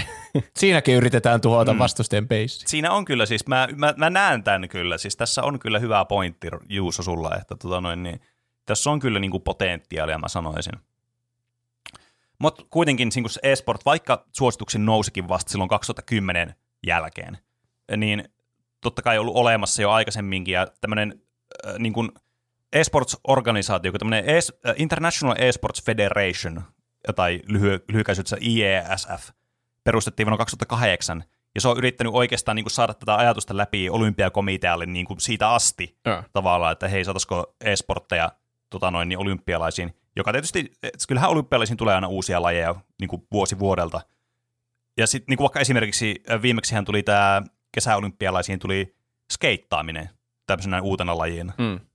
Mikä oli tosi mielenkiintoista ja kivaa seurata sieltä. Että ne on aina mukava, kun sieltä tulee tämmöisiä erilaisia lajeja, mitä ei hirveästi seuraa. Ja mä voisin kuvitella, että e-sportsissa olisi myös semmoinen niin potentiaalia tähän, että siinä olisi vaikka joku semmoinen, niin kuin vaikka ennen sitä varsinaista olympialaista olisi tämmöistä e-sport-olympialaista, mitä nyt selvästikin näyttää siltä, että tässä voisi olla ehkä potentiaalia mahdollisesti, Niin. josta päästään sitten tähän niin kuin itse aiheeseen. Eli tähän, niin kuin, tähän voisitte kuvitella, että totta kai tämmöiset lajithan niin kuin olisi hyviä, niin kuin joku Loli ja niin kuin, teetkö, Rocket League tällaiset, Mm. niin kuin, mitkä toimisivat tosi hyvin olympialaisista. Ja ää, tietysti niin kuin, suuressa viisaudessaan sitten olympiakomitea on sitten valinnut tietynlaisia lajeja tähän, tietynlaisia pelejä tähän sitten mukaan. Josta mä mainitsin nyt muutaman tässä alussa. Niin kuin, mu- muun muassa yksi semmoinen tärkeä, mikä on ollut semmoinen oikein niin kuin, iloinen yllätys varmasti, mutta iloinen semmoinen asia, mitä monet on varmasti halunnut, liittyy nimenomaan shakkiin, jota siis pelataan olympialaisissa, mutta niin kuin nyt e-shakkiin. Eli tässä nyt chess.com on varmastikin se, mitä suuri osa pelaa shakkia just niin kuin netin välityksellä. Niin tämä on niin kuin yksi näistä peleistä, mikä tuntuu siis ihan tälle, että okei, tämä on niin kuin selkeä tämmöinen jatkumo tässä, että fine, joo, Ne on shakki on niinku tosi sama. suosittua nykyään. Eikö Se se on ole niin kuin sama laji niin on. periaatteessa. Mik, Kyllä. Miksi se hetkinen? Si- Niin, no siis joo, ehkä tässä on niinku, että kun kuitenkin mä en siis itse harrasta shakin pelaamista, niin mä en osaa sano, kommentoida tähän sen tarkemmin, mutta ymmärtääkseni niin tämmöisessä vähän niin kuin online-shakissa ja tota noin, niin, niin kuin fyysisessä shakkitornauksessa, niin se on vähän eri semmoinen vibe aina olemassa kuitenkin. Että se ei mm. ole Hmm. ihan sama asia, vaikka se todella lähellä onkin sitä. Että ehkä tässä on niinku haluttu sit niinku tavoittaa isompaa audienssia sitten, että saataisiin niinku enemmän niinku vielä tälle shakille tämä juttu, niinku teettekö, pelaajia ja sitten mahdollisesti näitä niin kuin, todella suuria tähtinimiä, mitä on aina tämmöisiä legendaarisia nimiä, tulee mieleen jotain en sano ääneen, koska mä en muista niiden nimiä. Mutta siis tota, tota, noin, niin, siinä on yksi peli. Sitten muun muassa niin kuin, vaikka moottoriurheiluista löytyy Gran Turismo, mikä niin tuntuu semmoista, okei, okay, Gran Turismo, kyllä mä tiedän Gran Turismo, että tota noin, niin, mm, okei, okay. Et On, Ja- onko nämä, onkohan nämä kaikki lajit sitten tämmöisiä, että on otettu joku laji sieltä niinku oikeasta elämästä, kuin skeittaus. No, mikä on suosituin skeittauspeli? No, Tony Hawk's Pro Skater, tämähän on aika hyvä. Tämä alkaa huolestuttavasti mennä siihen suuntaan. Niin. No. Miekkailu. Ö, se Wiillä, missä miekkailtiin. Tennis, No Pro niin. Tennis 2022. mä kunnioitan teidän niin aivo, aivoituksia ja teidän tämmöisiä niin päättelykykyä. Se osoittaa, kuinka niin kuin, siis Big Brain podcast tämä on, koska te olette juurikin oikeassa. Kaikki nämä lajit on tämmöisiä urheilupelilajeja. Täällä on muun muassa pesäpalloa ja täällä on toni, tennistä ja täällä on tanssia. Öö, Just Dance miksi? 2023. kyllä, Just Dance itse asiassa on tämä Voi tanssipeli. jumala. Jeesus. Tämä on siis, Oho. mä en halua siis tuomita tietenkään, että varmasti nälkipeleillä on niinkö aktiivista Mm. pelaajakuntaa ja ne on innoissaan, että pääsee olympialaisiin, mutta siis tämä keskustelu, kun on ollut pinnalla, niin monesti tulee miettineeksi, että kun sitä puhutaan vaan sillä, että no niin, saisiko seuraaviin olympialaisiin e-urheilun, niin sitten, että minkä e-urheilu? Ei e-urheilu ole mikään laji, minkä sä voit laittaa olympialaisiin. että se, niin, kyllä. kaikki pelit on eri pelejä, että siinä on hirveä Niin. niin. päätös, niin kuin, että mitkä pelit sinne sitten menee tai mikä peli. Mutta tämä on siis Niin. niin huonoin ratkaisu, mitä voi tehdä, että sinne laitetaan e-urheilua, mutta ei sitä itse e-urheilua, vaan niin Niin, noiden oikeiden urheilulajien simulaatioversioita. Kyllä. Siis tämä on niinku niin olympiakomitean veto, mitä vaan voi niinku vetää. Siis tämä on niinku just sellainen seniili plus 70V, niinku, teettekö, äijänkäppyrät siellä suunnittelee tämmöistä juttua, niin tämä on niinku just sellainen. Sä laitoit meidät, meidän päähän mielikuvan miellyttävästä olympiakomiteasta vain tuhotaksesi sen pirstaleeksi. Kyllä, kyllä, yes, just näin. Mutta tämä ei ollut edes tässä vielä tämä juttu. Ja että jos te kuvittelette, että tämä oli niinku tämän jäävuoren huippu, niin voi pojat, tämä paranee vaan tästä tää juttu. Eikö se Siis sanota me sillä, että jäävuoresta näkyy vaan se huippu, mutta sitten niin, no se alla on se, koko jäävuoro. Jos te kuvittelet, mutta kun se sanonta menee, että jäävuoren huippu, eikö niin, tämä on vain jäävuoren huippu, niin, Niin kyllä. siis tämä oli vain jäävuoren huippu. Tämä, no niin, kiitos. Post-productionin. Ää, tää, niin kuin voisitte kuvitella vaikka, kun täällä on pesäpallo, että mikäkö se on? Varmaan joku, tiedätkö, EAN pesäpallopeli. Eikö se ole se Onko- Sonyin, mikä Onko se on se, N, pesäpallopeli? Mikä se on se suosittu pesäpallopeli? Se on semmoinen Sonyin julkaisema, joku pff, MPA, mikä se onko. Mm. Varmasti kaikilla peleillä on joku o- oma versio. Pro-pilkki. Niin. Pitää laittaa pro-pilkki olympialaisiin. Pro-pilkki, ai saatana, pro-pilkki olympialaisiin. No, mä, te olette joka tapauksessa väärässä. Ihan sama, mitä sä siltä googlailet, Juuso, niin sä oot väärässä. Koska oikea vastaus on joku Nintendo eShopista löytyvä tämmönen yhden euron peli kuin VBSC e-Baseball Power Pros. Mitä hemmetti? Miksi? Siis, Siis Tää ne on on joku- googlannut jotta, jostakin eShopista, että no, no hae vaikka baseball-sanalla löytyykö joku peli, niin sitten Niin. löytyy tommonen vitsi asset flippi euron niin kuin mobiilipeliä vastaava. siis kyllä, ja voitte varmaan kuvitella, miten niin kuin mulla semmoinen semmoinen draamasens ja semmoinen, niin kuin, että tämmöinen aihe, mehukkuus, tämmöinen aisti alkoi niin kuin värähtelemään välittömästi, kun mä luin näitä pelejä, mitä täällä on. Jos te luulitte, että tämä oli paha, niin mennään vielä, vielä parempiin vaihtoehtoihin. Ah, jäävuori jatkuu vielä. Jäävuori, siis tämä ei ollut tässä lähelläkään. Siis muun muassa, siis tämä niin kuin jousiammunta, joka on yksi näistä peleistä, niin täällä on sellainen peli kuin, no itse asiassa, e, okei, ei minä vielä itse asiassa siihen, mä, oikein, whatever, mä nyt aloitin tämän, niin mennään nyt siihen ihan sama. Mä, mä ajattelin, että tämä olisi pitänyt jättää melkein viimeiseksi, tämä on niin hyvä. Siis Archery-peli on semmoinen peli kuin Tic Tac Bow, joka siis, joka siis on mobiilipeli ensinnäkin. Oi ei. Mä katsoin, kuinka monta latausta tällä oli, kun mä katsoin Google App Storesta perjantaina. Tällä oli alle 2000 latausta tällä pelillä. Siis tää peli on on joku löytänyt sen? ihan never heard. Tämän arvio on 1,9 tähteä. Tämä peli on, näissä niin kuin, pri- pioneeri tapahtumassa olympialaisten tämmöisessä niin kuin e-sports, tämmöisessä niin kuin karkeloiden tämmöisessä ensiesiintymisessä. Minkä, siis mi, mikä on näiden niin päätösprosessi ollut näiden pelien? Ne pitää Sanoppa olla vain kaikista se. urheilulajeista joku versio Kyllä. siellä, ja ne on siis... Vaan googlannut ensimmäisen tuloksen. Siellä on ollut t- toimistossa, tai kun on tehnyt sitä pöydän ääressä, ne on, onkohan ne kutsunut sinne ketään, joka on e-sports-maailmassa millään tavalla niin mukana? Se on hiljennetty siihen pö- jollakin kangistuskirouksella laitettu Niin. hiljaiseksi. Ja Siis- se yrittää sisäisesti huutaa, mutta ei saa suuta auki. Että mitä te teette? Ei. Laittakaa niin. sinne joku CS edes. Mä en ymmärrä. Siis tää peli, siis tällä, niinku, tällä olympialla, kun mitä sivulla lukee vaikka tästä Archery-pelistä, info. The precision, the ancient art has become a beloved online sport. Tic-Tac-Bow is a brand new mobile archery game that was released in February. Siis tää on julkaistu siis viime kuussa tää peli, ja tää on valittu tänne. Oi jestas. herää tietenkin ihan helvetin isoja kysymyksiä, että mitä helvettiä. Mutta tämä nyt menee ehkä sitten enemmän tähän olympiakomitean piikkiin sitten, tai, tai mikä nyt ikinä onkaan. Mä en tiedä, mikä niinku World Archerilla niinku on suhtautuminen tähän peliin, että onko ne ollut yhteistyössä tämän pelin kanssa tai muuta. Joka tapauksessa tämä herättää vähän semmoista, että mitä helvettiä. Mä, tämä todellinen olympialaji tässä on Search Engine Optimization. että miten sä oot tehnyt niin kuin mahdollisimman nopeasti jousiammunta peliin sille, että se tulee ensimmäisenä hakutuloksena, Niin, kun sitä etsii vaikka Google Jep. Play-kaupasta. Niin, Niin niin näin on. Siis, Siis siis tämä täm- on, niin, siis ihan niinku, mä, mä en tiedä, mulla ei sanoja kuvaamaan tätä. Jos, jos tämä niinkö e-urheilu olympialaisiin on ajateltu sillä, että jes, e-urheilu saa lisää näkyvyyttä ja uusia harrastajia, niin tämä versiohan tuhoaa kaiken, kuli, tai siis kaiken hyvän kuvan, mitä on saatu mm. Vuosien varrella rakennettua e-urheilusta, niin, Niin. aivan täysin. Niin, Siellä on se jotakin tic-tac-bouta. Kukaan Niin. ei varmaan ikinä ajattele, että siinä vaiheessa kaikki e-urheilijat on niinkö suuren kansan mielessä jotakin tic-tac-bow-pelaajia, siis, Siis, jotka äh, jossakin niin. paskareissulla pelaa sitä urheilulajia. No, mietipä nyt vaikka niitä boomereita, jotka katsoo, sille näkee vain jonkun, katsoo telkkareissa, ah, tämä on joku olympialaisjuttu, katsotaan mikä täällä on. Niin sitten näillä ihmiset pelaa tennistä, tennisclashia, tämmöistä mobiilitennispeliä, missä sille swipeaa, että mihin sä ammut tätä tennispalloa ja Siis nehän katsoo, että mit... ei. Tämä antaa tosi huonon kuvan videopeleistä. Niin antaa. Ehkä se on tämän tarkoituksena. Niin. Siis se on Ne tekee varmasti tämän tahallaan, tämä mitä paljon yrittää huonoja. tuhota e-urheilun tällä. Mm. Niin. Ja Se on pahin siis, kilpailija tällä hetkellä. näistä niin kuin vielä kaksi pomppas mulla erityisesti silmään niin kuin vielä lisäksi, jos tämä ei ollut niin kuin tarpeeksi teille. Täällä on tämmöinen cycling-peli, siis eli pyöräilypeli, joka on Cycling Competition Reimagine on Zwift.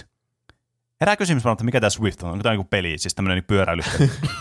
Joo, mutta siis sä tarvit tähän siis niiden semmoisen oman, niin kuin, ensinnäkin sun pitää niin kuin olla jossakin tämmöisessä subscriptionissa, joka on joku 15 euroa kuussa, että sä voit pelata tätä peliä tyyliin. Sen lisäksi, että sun pitää ostaa hardwarea tähän, koska sulla pitää olla pyörä ja sun pitää liittää semmoinen Swift Hub siihen, joka maksaa 500 euroa, että sä voit pelata tätä vittuun peliä. Tämä, Aha. tämä on huonompi toteutus kuin mitä Chronicles of Elyriasta on tällä hetkellä tullut ulos. Tämä on, olisi parempi, että ne olisi viivyttänyt tätä ikuisesti, kuin että tuo tämmöisen version näistä kilpailuista. Niin. Siis kyllähän tästä nyt herää semmoinen, tiedätkö, mielikuva, että tämä on niin kuin, tää on jotenkin tämmöinen maksettu mainos joillekin näille, näille jutuille. Mutta ei millään tic tac ole varaa maksaa tosta. Ei, siis se on tietysti niin kuin hyvä kysymys, miksi täällä on tommosia. Mutta sitten täällä on niinku, siis ainut peli noista, mikä on semmoinen niinku millään sorttia, niin teettekö semmoinen niinku relevantti, mitä voisin kuvitella niinku jossakin e-sport-jutuissa, niin on Gran Turismo, jokin sekin niinku ajosimulaatiopeleistä ehkä niinku se numero yksi valinta. Hmm. Et, että niinku, mä en muista, mulla on nyt blänkkää aivot, mä en muista mikä tämä ajosimulaatiopelin nimi on, mitä suuri osa pelaa niinku ihan ammattilaismielessä. Mutta Gran Turismo se ei ole. Mutta joka tapauksessa kuitenkin niinku semmoinen ihan validi vaihtoehto kuitenkin tämmöisessä kontekstissa. Eh, Ja sitten Minkälaisen niin kuin, tilaisuuden ne meinaa järjestää tuosta? Eihän noilla peleillä ole pelaajia. Ei, Niin. Siis minkälainen se on se itse lähetys sitten. Ei kukaan No, no, ala mä- niinku me- selostamaan tuommoista turnausta, Niin. niin. joka on joku ihan mitään sanomaton tic Me, siis mennään kohta siihen. Mä haluan, mä haluan selittää myös, mikä tämä prosessi tässä, miten tänne pääsee tänne. Mutta mä Okei. haluan vielä mainita tästä tämän yhden pelin, joka on Taekwondo lu- luonnollisesti näistä, yksi näistä Niin, lajeista. Mä mietinkin, että Taekwondo tästä puuttuu vielä. Onneksi se tulee. Joka siis on tietysti Virtual Taekwondo. Ja mä en edes tiedä, onko tämä peli, koska tämä on siis... Mä katson näiden Virtual Taekwondo-sivua, niin tää on tämmönen, sä ostat jotakin membershippeja, joka on siis Silver Membership starting from 110 dollaria kuussa. Ja tää on joku tämmönen niinku virtuaalinen tapa harjoitella taekwondoa, ja sit sun pitää ostaa jotain niinku taekwondo-kalusteita itselle kotiin, ja tämmönen 2020 Armor Vest, joka maksaa 600 dollaria, että sä voit pelata.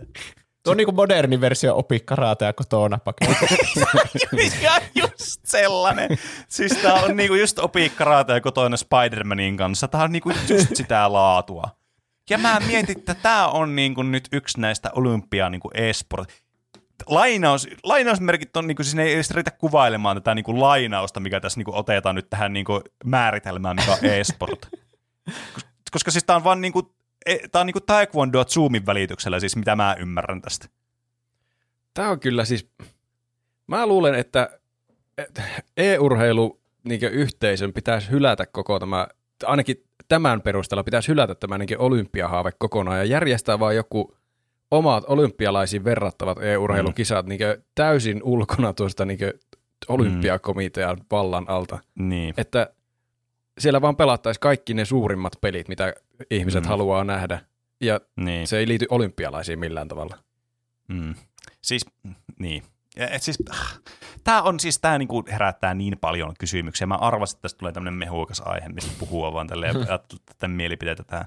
Että niinku, siis, tä, niinku, mikä tämä on, tämä ajatusprosessi tässä, niinku, tässä takana, ja miksi tämä on niinku nyt se niinku, juttu, millä olympiakomitea sille, että no niin, hei, eSports, tässä nyt on teille tämmöinen The Olympic eSports Series is, is a global and simulated sports competition created by the IOC.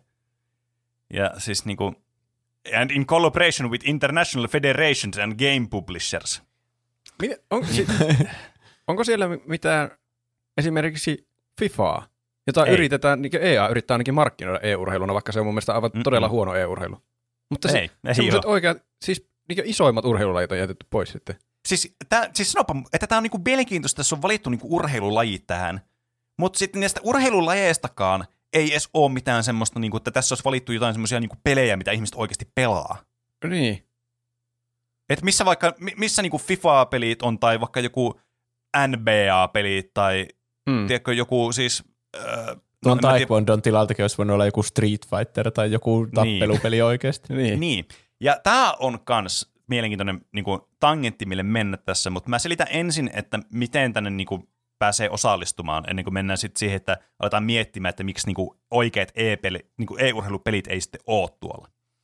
Eli siis miten tämä toimii, tämä systeemi, niin tämä on niin kuin tämmöinen ö, tavallaan, siis tämä on tämmöinen isompi, pidempi aikaisempi tämmöinen niin systeemi, minkä tämä järjestää. Eli tässä on niin tämmöiset tavallaan niin qualifying tämmöinen niin window, joka itse asiassa alkoi ö, muutama päivä sitten, eli tämä kuu ensimmäinen päivä, ö, joka siis, jossa siis pääsee niin kuin, kuka tahansa periaatteessa voi osallistua tähän ja päästä niin kuin, näihin qualifiereihin ja yrittää niin kuin, päästä mukaan tähän, jossa sitten tämä päättyy sitten 15, ö, jos mä, täm- 15 toukokuuta. Siis mä en jotenkin, mun, on, mä, mun pitää aina siis luetella siis mun päässä. Mä en osaa jotenkin niin kuin sanoa suoraan, että mikä niin kuin, Aa. kuukausi. Mun pitää aina laskea ne erikseen. Sen takia tuossa on nyt tauot. Et mä tiedän, että Mei on todennäköisesti toukokuu, mutta mun pitää silti jotenkin laskea se, että onko se varmasti toukokuu. Mulla on sama niin siellä loppuvuoden puolella, mikä on vielä pahempi, koska sitten on siinä pitempi matka Niin, se menee pidempään vielä. Niin. Mutta siis joka tapauksessa tässä niinku alkaa tämmöinen niinku qualifying-periodi sitten. Ja ö, tähän siis niinku voi osallistua niinku, ilmeisesti niinku, niinku joka pelissä niinku oma semmoinen niinku qualifying-prosessi, että miten sinne pääsee. Mutta jokaiseen pystyy niinku, tota noin, niin osallistumaan kuitenkin. Ja silleen, että tota noin, niin, näillä on niinku, ilmeisesti jotain niin kuin paikkoja tai lokaatioita. Mä en, tiedä, mä en ihan varma, että onko tämä niin kuin maittain niin kuin normaalisti menee olympialaisista niin kuin joka maassa, joka sitten osallistuu tähän. Mä en tiedä, onko ne kaikki valtiot vai onko ne jotkut tietyt valtiot. Se jää mulle vähän epäselväksi tähän. Hmm. Niin, tota noin, niin, että ne saa sitten niin kuin, tavallaan qualifyta siellä tietyssä regionissa sitten sen omaan maan niin kuin tähän edustukseen sitten. Ja sä voit, sen lisäksi sä voit osallistua siis useampaan kuin yhteen lajiin. Sä voit osallistua vaikka kaikki yhdeksän lajiin, jos sä haluat. Mä veikkaan, että tässä lopputulos on se, että tähän on osallistunut joku yksi kaveri, vaan kaikilla ja se vaan yksin kilpailee sillä itseään niin, vastaan. kyllä. Vie kaikki paljon. Kyllä. Jep, varsinkin kun ihmisille rahaa ostaa niitä taekwondo-juttuja, jotka maksaa niin kuin yli tonni. Tai sitten Mä saa siis- niin kuin, kun mulla ainakin alkoi raksuttaa, että ei ole ikinä ollut niin, niin kuin tavoiteltavissa olympiavoittoa, eikä se tule ikinä olemaan näin tavoiteltavissa, kun tämä on euron maksava mobiilipeli, joka on ilmestynyt kaksi viikkoa sitten, mm, jota on niin. pelannut vasta pari tuhatta ihmistä. Mm. mm, Pitäisikö meidän osallistua? Sun on niin helppo alkaa, maa, nyt on niinku se tilaisuus niinku alkaa maailman parhaaksi tuommoisessa paskassa mobiilipelissä. mm. Sä oot samalla kertaa e-sports-voittaja ja olympiavoittaja, jos sä niinku pärjäät tuolla. Siis kuinka Niin, kyllä. olympiamitalitkin menettää merkityksensä, jos jollakin Jonne Eerosella on kotona joku olympiakultamitali tuosta, että se on pari Siis- viikkoa pelannut jotakin tic tac Sanoppa, tuo on kyllä siis kans yksi niin kuin, aivan niin kuin mahtava ajatusleikki. Että siellä on joku niin, niin kuin Veeti Verimattila, jolla on sitten jostakin Tic Tac Bowsta ja sitten Tennis Clashista sitten ne olympiakullat sitten. niin. Mutta siis näissäkin niinku, nämä kuusi, ni- tässä on niinku kuusi lajia, josta niinku on tämmöinen open entry ja sinne pääsee sitten näihin qualification roundeihin ja sitten pääsee tähän, että voi päästä tähän Olympic Esports-finaaliin sitten, joka on silloin kesällä. Mutta sitten täällä on myös tämmöisiä niinku tätä Taekwondo. Tämä on invitational event. Ja sitten on vaan silleen, okei, okay, että mikä tämä, niinku, onko tämä niinku, monet pelaa tätä virtual taekwondoa sitten.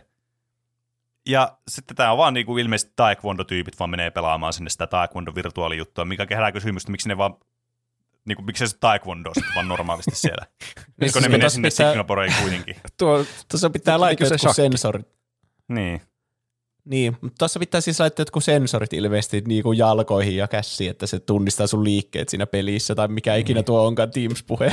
En mä, siis, mä en ymmärrä, miten tuo toimii, mutta mä oletan, että siinä on jotain sellaista ja herää niinku, siis niinku, en mä tiedä, miten se niinku, se, miten sä vir, siinä niinku simuloit sitä toista pelaajaa, miksi tämmönen, miksi, miten tämmönen on olemassa tää, niin mä en ymmärrä tätä niinku konseptia sitä. Miten sä niinku pelaat, tai miten, miten sä pelaat tota taekwondoa sun omalla keholla toista pelaajaa vastaan, sille, että sillä on joku semmoinen bob, jota sä potkit ja sitten silloin on liivit päällä vai häh? tuo, Ja menee, miten sitten se ei liiku ollenkaan, vaan potkit sitä silleen, haa, sain piste. tuo jotenkin menee, selittäkää ja kertokaa mulle, miten tämä jotenkin toimii. ohi koko niin e-urheilun ideasta, että se on, si- siitä tehdään tuommoinen oikea urheilu, mutta vaan Niin. e-urheilu. Tuo olisi ihan sama niin järjestää normaalit taekwondo-kisat, jos se on tuommoinen niin simulaatio taekwondo. Tuo on niin kuin, Niin. että miksi kasvisruuista tehtiin jossain vaiheessa väkisin semmoisia, tämä on nyt kasvislihaa pihvi. Niin. että kun kyllä. siitä voisi tehdä oikeasti hyviä ruokia sillä niin ihan omina ruokinaan, Mm. niin äh, äh, äh, Niin, siis tämä niinku on tää virtual taekwondo niinku, tota noin, niin, ö, ruoka, tai siis urheilumaailman kasvislihapihvi. niin. Onko tämä niinku- joku, että sinne ei voi laittaa mitään CS tai lolia, koska olympiakomitean arvot sotii jotenkin sitä vastaan, että tehdään väkivaltaa mille tahansa hahmolle. No niin, ja tästä päästään täydellisellä aasisillalla juuri tähän. Okei. Okay. Eli siis tämä on just tämä iso pulma, mikä on ollut monta vuotta, että miksi niin tämä IESF ei ole saanut niin kuin läpi näitä sen, niin kuin, että voitaisiko e-urheilua harrastaa sitten niin kuin e- olympialaisessa. Niin menee sitten näihin just juurikin näihin Olympic Values, eli näihin olympialaisten niin kuin arvoihin, mistä sä juuri äsken hienosti mainitsit. Hmm. Eli juuri, että tavallaan nämä niin kuin tämmöinen erinomaisuus ja semmoinen respekti ja sitten tämmöinen friendshippi, niin jotka on tämmöisiä korevalueita. Sitten mä puhun tämmöisellä tosi niin kuin anglismilla, koska mä, mä lukee nämä englanniksi täällä nämä mun muistinpanoja, että mä en jaksanut alkaa kääntää niitä, niin sori nyt vaan kaikille teille, jotka vihaa anglismia. Mutta nämä on niin kuin tärkeitä, että nämä pitää olla tässä esportissa mukana. Mutta että näitä pitää niin kuin mennä näihin arvoihin sopeutua, okei. No, mutta jos nämä on e-urheilun, näissä tavallaan niin kuin voi toteutua. Se, tietenkö urheilussakin voi olla toksinen toista kohtaa, että ei se nyt ole mitenkään niin. niin kuin e-urheilu only juttu. Mutta siis niin kuin, kyllähän niin kuin tämmöiset arvot sope, niin kuin, toteutuu tämmöisessä ammattilaisurheilussa, oli se laji mikä tahansa. Mm. Sehän on niin ideana olisi kuitenkin siinä. Niin. Okei, okay, että mikä tässä sitten on?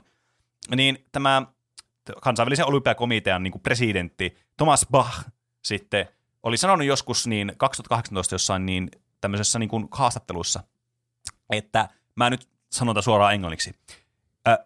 We cannot accept the so-called killing game, a competition that condones violence and discrimination in the Olympic program. Esports, in our view, are against the values of the Olympics, and that's why they won't be accepted. Tuo niin, Tää, siis, tässä on niin monta asiaa, alkaa- mitä mä haluan läpsiä sitä naamalle tuossa lauseessa. Mm. tuo alkaa kyllä selventää sitä, että miksi nämä pelit on niin outoja, kun melkein joka pelissä on jonkinlaista niin kuin väkivaltaa ja tappamista. Mm. Niin kuin ei voi edes Mariota pelata ilman, että sä joudut tappamaan niitä kilpikonnia siellä hyppimään niiden päälle. Kyllä. Siis mä katsoin listausta top, oliko se vuonna 2018 top esports-peleistä, mitä niin kuin katsojamääriltä oli. Ja niissä niin kuin pystyi argumentoimaan väkivallan yhdeksästä kymmenestä. Hmm. Mm. Et yhdeksässä oli, yksi ainut oli, missä ei ollut, niin oli Rocket League. Yes. Jossa mä pystyisin argumentoimaan kanssa, että toisten autojen räjäyttäminen, demoaminen on väkivaltaa. Niin, kyllähän siinä vähän niin kuin pitäisi olla joku kuski siellä sisällä, joka ku- räjähtää. Mutta eh, sillä ei näy mitään kuskeja. Sä voi ajatella, että ne on jotakin semmoisia karting-autoja. Ei karting, siellä on kuski, mutta semmoisia radio-ohjattavia Niin, autoja, radio- jotka niin. vetää siellä. Mutta, niin, mä, niin. Mm. Mutta tässäkin tulee sitten tämä ongelma, että tämähän on siis niin kuin, tämähän on ristiriidassa sitten ihan olympialaislajien kanssa. Miekkailu. Niin. Sehän on vähän niin kuin, että siinä Niin. alun perin kuulunut tappaa toinen. Tai jotain. Kyllä, siis olympialajeissa on muun muassa miekkailu, ammunta, siis jousi, siis jousiammunta, si- sitten niin kuin a- aikaisemmin mainitsemani taekwondo, Niin vaikka esimerkiksi paini. toisia. Hmm. Et mikä näissä on? Ja sitten äh, olympiakomitean sitten vastaus näitä, no mutta nämä on tämmöisiä niin kuin, nämä on tämmöisiä historiallisia lajeja, jotka vähän niin kuin emuloi tämmöisiä ai, niin kuin, joskus historiassa on ollut tämmöisiä taisteluita, että näissä on vähän niin kuin tämmöistä niin kuin historiallista taustaa, että näissä on tarkoitus tälle ystävällismielisesti vähän niin kuin tutkia tätä meidän historiaa tai jotain tämmöistä bullshittia. Siis ihan niin kuin perseestä reviittyy vaan tommosia, että no, nämä vaan on tälle ja me vaan keksitään tekosyitä tekosyiden perään.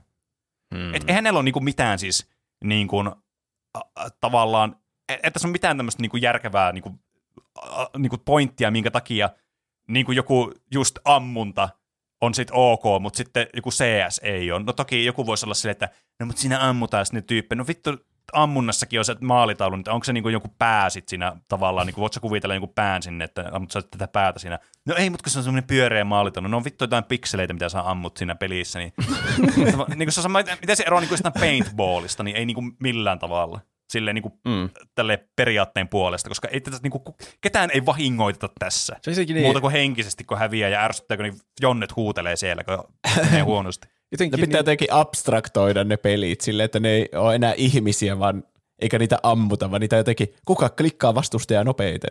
Niin. ne on semmoisia maalitauluja, semmoisia pistemaalitauluja, jotka menee siellä aseiden kanssa, ampuu toisia. Niin. Tai selittäkää sitten vaikka joku äh, niinku, tämmöiseen niinku fantasiaan pohjautuvat niinku pelit, joku League of Legends vaikka. Niin jos me mennään tällä niinku mielikuvituslinjalla, niin mun mielestä se on aika kaukana tämmöistä niinku maallisesta väkivallasta, mitä tulee vaikka jostain Counter-Strikeista joku voisi heittää. Mm. Niin kuin jos mennään pelataan lolia. Siis niin kuin, se on niin semmoista, niin kuin, se, jos siinä ei huomaa sitä niin kuin todellisuuden ja fantasia eroa, niin sulla on kyllä suuria ongelmia sun elämässä, mä sanon vaan sen. Niin. et, et siis tuossa ei ole mitään. järkeä. Ja sitten vielä kaikille, se- jos niinku mietitään vaan noita lajeja, että mitä siellä on, niin okei, siellä on nyt voi vaikka mitä sattuu. Mutta niinku ihan vastikään, mä en muista milloin oli viimeksi järjestettiin, oliko ne jopa viime vuonna, en muista nyt tarkalleen milloin oli äh, talviolympialaiset. Mutta sielläkin oli sitten äh, tämä niin pahamaineinen tämä viisin ottelu, naisten viisi ottelu, missä oli tämä yksi, yksi laji, joka on siis todella kyseenalainen, missä on siis nämä tämä niinku esteratsastus, missä niille annetaan vaan randomilla joku hevonen, että pitää joku viisi minuuttia sinne, että no niin, totuttelepa muuhun, mikä on siis ihan absurdia Miten? silleen niin kuin ajateltuna. Että, joo, siis se ihan niin kuin absurdi konsepti, että sä niin kuin meet esteratsastamaan hevosella, jota et ole nähnyt tyyliin muuta kuin joku vartti ennen kuin sä meet esteratsastaan, mikä siis varmasti kaikki hevosharrastajat on sille, että joo, mitä, ei siinä ole mitään järkeä. Siis mä en ole hevosharrastaja, mutta mä oon kuullut niin hevosharrastajilta, että on ihan niin kuin älytöntä. Hmm. Ja sitten kävi silleen, että yksi niistä osallistujista, kun se ei suostunut oikein, se lähtee se hevonen laukalle, kirjaimellisesti, niin, niin tota, se sitten alkoi raipalla vaan niin pahoinpitelee sitä hevosta siinä. Ja se oli Kiva. niinku ihan Aha. olympia, olympia tämmöistä, joo, tähän on niinku kuuluu olympia-arvoihin tämä homma. Niin kertokaa mulle, että onko tämä niinku ok sitten. Että tämä on niinku olympiajärjestelyn mielestä, niin joo, eihän tässä ole niinku mitään ongelmaa. Mm. Tämä on niinku siis, tämä menee tietysti vähän, alkaa menee jo vähän siihen olympiaan niinku shady bisnekseen, että nyt ei vittu kiinnosta yhtään, että niinku, tämä on vaan niinku kaikkea vaan rahaa ja tämmöistä, niinku, että me, meillä on tämmöistä hommaa, että me vaan tällä vähän sirkle järkätään toisiamme ja silleen. Miksei sinne saa vie omaa hevosta? siis mä elää kysyä multa, mikä tämä viisiottelun niinku ideakin on, että miksi tämmöinen on niinku olemassa. Tietysti niinku tämmöiset, mä en nyt ota kantaa siihen, että miten niinku tämmöiset muutenkaan niinku hevoskisat niinku ympäri maailmaa niinku kuskata hevosta sitten toiselle mantereelle. Ei kuulosta niinku lähtökohtaisesti kovin niinku hyvältä ajatukselta suoraan Okei, sanottuna. no joo. Mm. Et, et mä en ota siihen kantaa, enkä mä en tiedä niinku, niitäkään niinku vaikka ets- esteratsastajien tai muiden, joilla on niinku oma semmoinen niinku hevonen, millä ne on tottunut sillä ratsastaan. Mä oletan, että niillä on, koska tämä niinku syvenisi vielä entisestään tämä niinku absurdius tässä, jos näin ei olisi. E- Että niinku, tavallaan mä en tiedä sitten, että onko sekään niinku ok sitten, että ne vaan menee sinne jonnekin kauas Japaniin vaan ratsastelemaan vähän aikaa pariksi päiväksi ja silleen, no niin heppa. Hmm. Et niinku, Heppa. siisti, vähän tosi Heppa. siistiä sille hepalle sitten sinne mennä. Joo, tää on tosi kiva, kiva ja cash money. Mm. Toi- Mutta, Koko tämä niin, niin. kommentti saa mun jotenkin aivonystyrät kiehumaan yli äyräiden. Ei ole aivoja Mm. mm. pian päässä enää. Siis ensinnäkin siinä jotenkin koottiin kaikki e-urheilut niin vaan käsitteen e-urheilu alle. Että e-urheilu on Mhm. mm. tämmöistä väkivaltaista, että niin. kokonaisuudessaan kaikki pelit maailmassa ei tue olympiakomitean arvoja, koska ne Niin, on e-urheilua.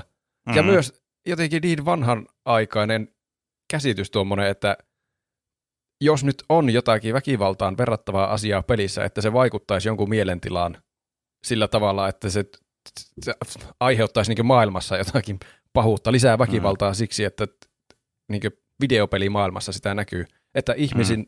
aivo ei pysty erottamaan fiktiota ja oikeaa maailmaa. Mm. Mä haluan tökätä tuota ukkoa silmään. Keihä. Tuo vaan todistaa, kuinka väkivaltaiseksi pelit on tehnyt Niin, kyllä. Kyllä. Sä haluaisit heittää keihästä ton silmään, joka ei ole yhtään väkivaltainen millään mielellä. Se on Mm. täyttä urheilua vaan ja semmoista ystävällismielistä ja muuta. Ei perustu mihinkään historiaan, että oltaisiin keihäsheitolla seivästetty toisia ihmisiä tai muuta. Mä haluan, Mut että siis- siis... molemmat mennään omiin autoihimme semmoiselle suljetulle kentälle ja siinä on pallo ja mä ajan siihen pahki niin lujaa, että se auto räjähtää. Se on hyvä ajatus. Siis, niin. Tää, äh. Toki tässähän niinku, siis tähän haisee niinku, siis märäntynyt kananmuna tämä niinku, tämmöinen niinku ristiriitaisuus, mikä tässä on totta kai. Siis sehän on nyt ihan itsestään selvää tässä. Ja varsinkin se, että tämä on niinku niin tuommoista, niinku, teettekö boomer-meininkiä, mitä muistatte varmaan niinku viime vuosikymmeneltä, että just, että no pelit aiheuttaa väkivaltaisuutta no, lapsissa, että tämä on huono huono, ja sitten kaikki tutkimusaineisto tosiaan, että no itse asiassa tämä ihan tätä paskaa tämä niinku mutuilu. Mutta ei se, niinku, ei se niinku riitä vissiin näille olympiakomitealle. Enkä mä tiedä, onko se niin tavallaan huono asia. Et, niinku, tai siis mun mietit, että jos mietitään, että pitäisikö e-urheilu olla olympialaisissa, niin, niin siinä, niinku, siinä on vähän niinku useita eri puolia, että mitä sitä voisi ajatella. Toki nehän varmasti olisi niinku erillinen osa olympialaisista, ei ne varmaan kuulu siihen pääjuttuun, mikä olisi tietysti ihan niinku ymmärrettävää. Että ne varmaan aloittaisi, jos ne olisi olympialaisille varsinaisesti, jos ei nyt lasketa tätä farssia, mikä on tulossa kesällä. niin, niin. Se varmasti toimisi jotenkin silleen, että siinä olisi joku viikko tyyliin jotain e-urheilupelejä ennen kuin valkaisi ne ns. varsinaiset olympialaiset. Että se olisi vähän niin kuin semmoinen pre-show sitten sille olympialaisille. Mm. Että siinä olisi semmoinen oma niin kuin e-urheilu e, niin kuin olympialaiset. Tai sitten se olisi niin kuin olympialaisten jälkeen vähän niin kuin on para-olympialaiset erikseen sitten ol- normi-olympialaiset, mikä on myös vähän niin kuin hassua mun mielestä. Mutta niin kuin, tavallaan se, okei, siellä se näkisi, mutta siinäkin tulee sitten se kysymys, että miten nämä, niin kuin, miten nämä toi, kun nämä ei ole niin kuin urheilulajeja siinä mielessä, että nämä voi vaan luokitella sitä, että joo, tämä on pesäpalloa ja tuo jo pyöräilyä. Joskus sille, että tämä on mobaa, että täällä pelataan niin kuin, että kumpaa sillä pelataan, pelaako sillä Dotaa vai Lolia, vai pelaako sillä molempia, vai pitääkö niiden joukkueiden pelata useita lajeja. Mm. Mutta sitten kun miettii erilaisia niin kuin urheilulajeja, niin onhan silläkin eri kategorioita, että eihän juoksussakaan, niin, että sä, niin kuin, se on eri asia juoksetko niin sprintin siellä versus, että sä juokset jonkun maratoni. Että voiko sitä ajatella sitten sillä tavalla, että ne on vaan niin kuin, tavallaan peligenren sisällä sitten erilaisia tämmöisiä lajeja vähän niin kuin. Niin. Hiihdätkö Tästä sä perinteistä vai peleistä- vapaata tyyliä? Niin, kyllä. Näistä peleistä pitää tehdä semmosia niinku, semmosia, josta poistetaan se niinku, että tää on loli ja tässä on nämä hahmot. Semmoisia bländejä versioita. Niin, Niin, tää se- on nyt se MOBA. Niin. Se on, tää ei ole niinku mikään tietty peli. Tää on vaan niinku MOBA. Semmoinen Niin. niinku hyvin geneerinen MOBA, Niin. jos, joka ei muutu vuodesta toiseen. Generic brand niin kuin mobaa. Niin, Mut- ja samalla sit- lailla tappelupeli semmoiseksi, mm. Sitten ajopeli semmoiseksi, mm, mitä muita siellä voiskaan olla. niin. Third person ja first person shooterit. Niin, Mm. mm. mutta sitten tässä tavallaan, sit, tavallaan ehkä missataan se pointti, että mikä e-sportsissa on, ja se on just nimenomaan se, että mikä tulee siihen itse peliin ja sen pelaajiin, ja varsinkin sit siihen, että mistä ihmiset niin kuin nimenomaan monesti pitää näissä peleissä, on se, että niissä on sitä pientä vaihtelua, että se niin kuin muuttuu tavallaan, ja siinä on semmoista niin kuin ebb and flowta, että välillä tulee semmoisia muutoskausia siihen peliin, että tapahtuu enemmän muutoksia, välillä vähemmän muutoksia, sitten on semmoisia pelejä, jotka on pysynyt tosi paljon niin pitkään samaan tyylisinä, vaikka CS tai Age of Empires, mutta niissäkin on kuitenkin muutoksia ja patch noteja vuosien varrella. Että ne on vähän niin kuin semmoinen, semmoinen omaa kuitenkin jännittävä, erilainen tavallaan semmoinen niin kuin kategoria tämmöisessä niin kuin urheilusfäärissä, että, tota, että niissä niin kuin tapahtuu nimenomaan tämä muutosta paljon sääntöihin. Toki sitähän voi ajatella samalla tavalla, että jossakin urheilulajeissa tulee jotain sääntömuutoksia vaikka. Että onko se verrattavissa siihen sitten? Että eihän kaikki urheilulajitkaan ole semmoiset, että ne ei koskaan muutu. Mm. Että tavallaan, että onko sillä nyt niin paljon merkitystä. Toki se iso ongelma siinä sitten on juuri tämä, mistä puhuttiin ihan alussa, että kun nämä on näiden yksittäisten organisaatioiden omistamia nämä pelit. Että mitä sitten? Mutta jos me aletaan miettimään tämä, niin onko sillä merkitystä sitten? Koska sä mietit vaikka jalkapalloa, niin FIFA omistaa siis jalkapalloa ihan suoraan sanottuna. Ei kukaan muu voi järjestää mitään tämmöisiä niin kisoja kuin FIFA. On, onhan jalkapallossa siis paljon kisoja. Kaikki liigat on erikseen ja sitten Niin. UEFA No, järjestää siis- siis... Eurooppa-kisoja. Ja... Niin, kyllä. Mutta siis niin kun, jos sä mietit sitä niin kun sillä globaalilla skaalalla sitä tilannetta, vähän niin kuin jos puhutaan olympialaisista, olympialaisista on niin tämä globaali kil- kilpailu. Jos sä mietit jotain maailmanmestaruuskisoja vaikka, niin se kuitenkin niin yksi organisaatio omistaa tämän koko jutun. Mm.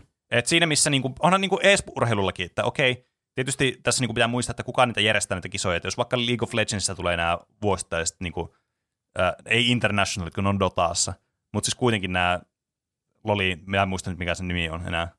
Mutta joka tapauksessa niin se on niinku se Riotin itse niinku järjestämä. Mutta onhan sitten vaikka jotain tämmöisiä niinku pienempiä, niinku vaikka jotain, öö, no vitsi, tämä oli huono esimerkki, tämä Loli, kun mennä sen on niin pitkään aikaan loliskenee. Mutta niinku vaikka CS on vaikka Intelin järjestämiä turnauksia ja muita tämmöisiä mm. Mm. Dreamhackkejä ja näitä, että ei ne ole niinku Valve järjestämät, vaikka Valve järjestääkin sitten näitä niinku majoreita.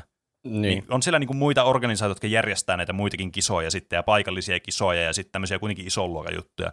Mutta vaikka sillä onkin se yksi organisaatio, joka käytännössä omistaa sen lajin sitten. Mä en voi keskittyä enää mihinkään, kun mä ajattelen tökkääväni sitä ukkoa silmää. Se, se, oli väkivaltais. se on paljon väkivaltaisempi mielikuva kuin että räjäyttäisi jonkun auton.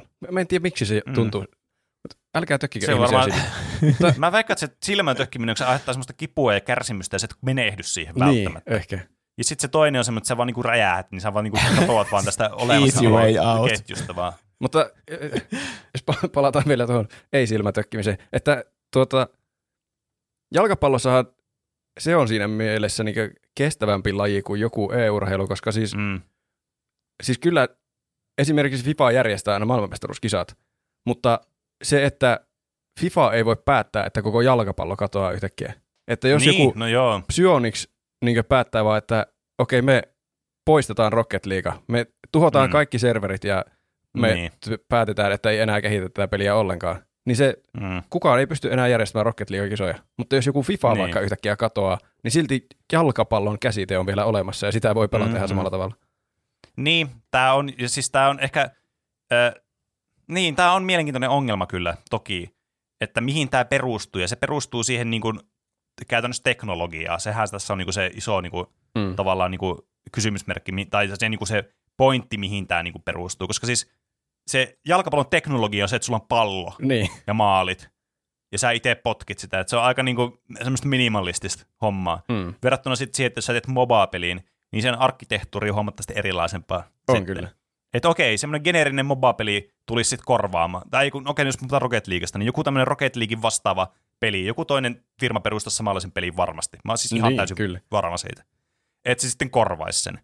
Mo- mutta niin kuin, toki eihän se täysin sama asia olisi.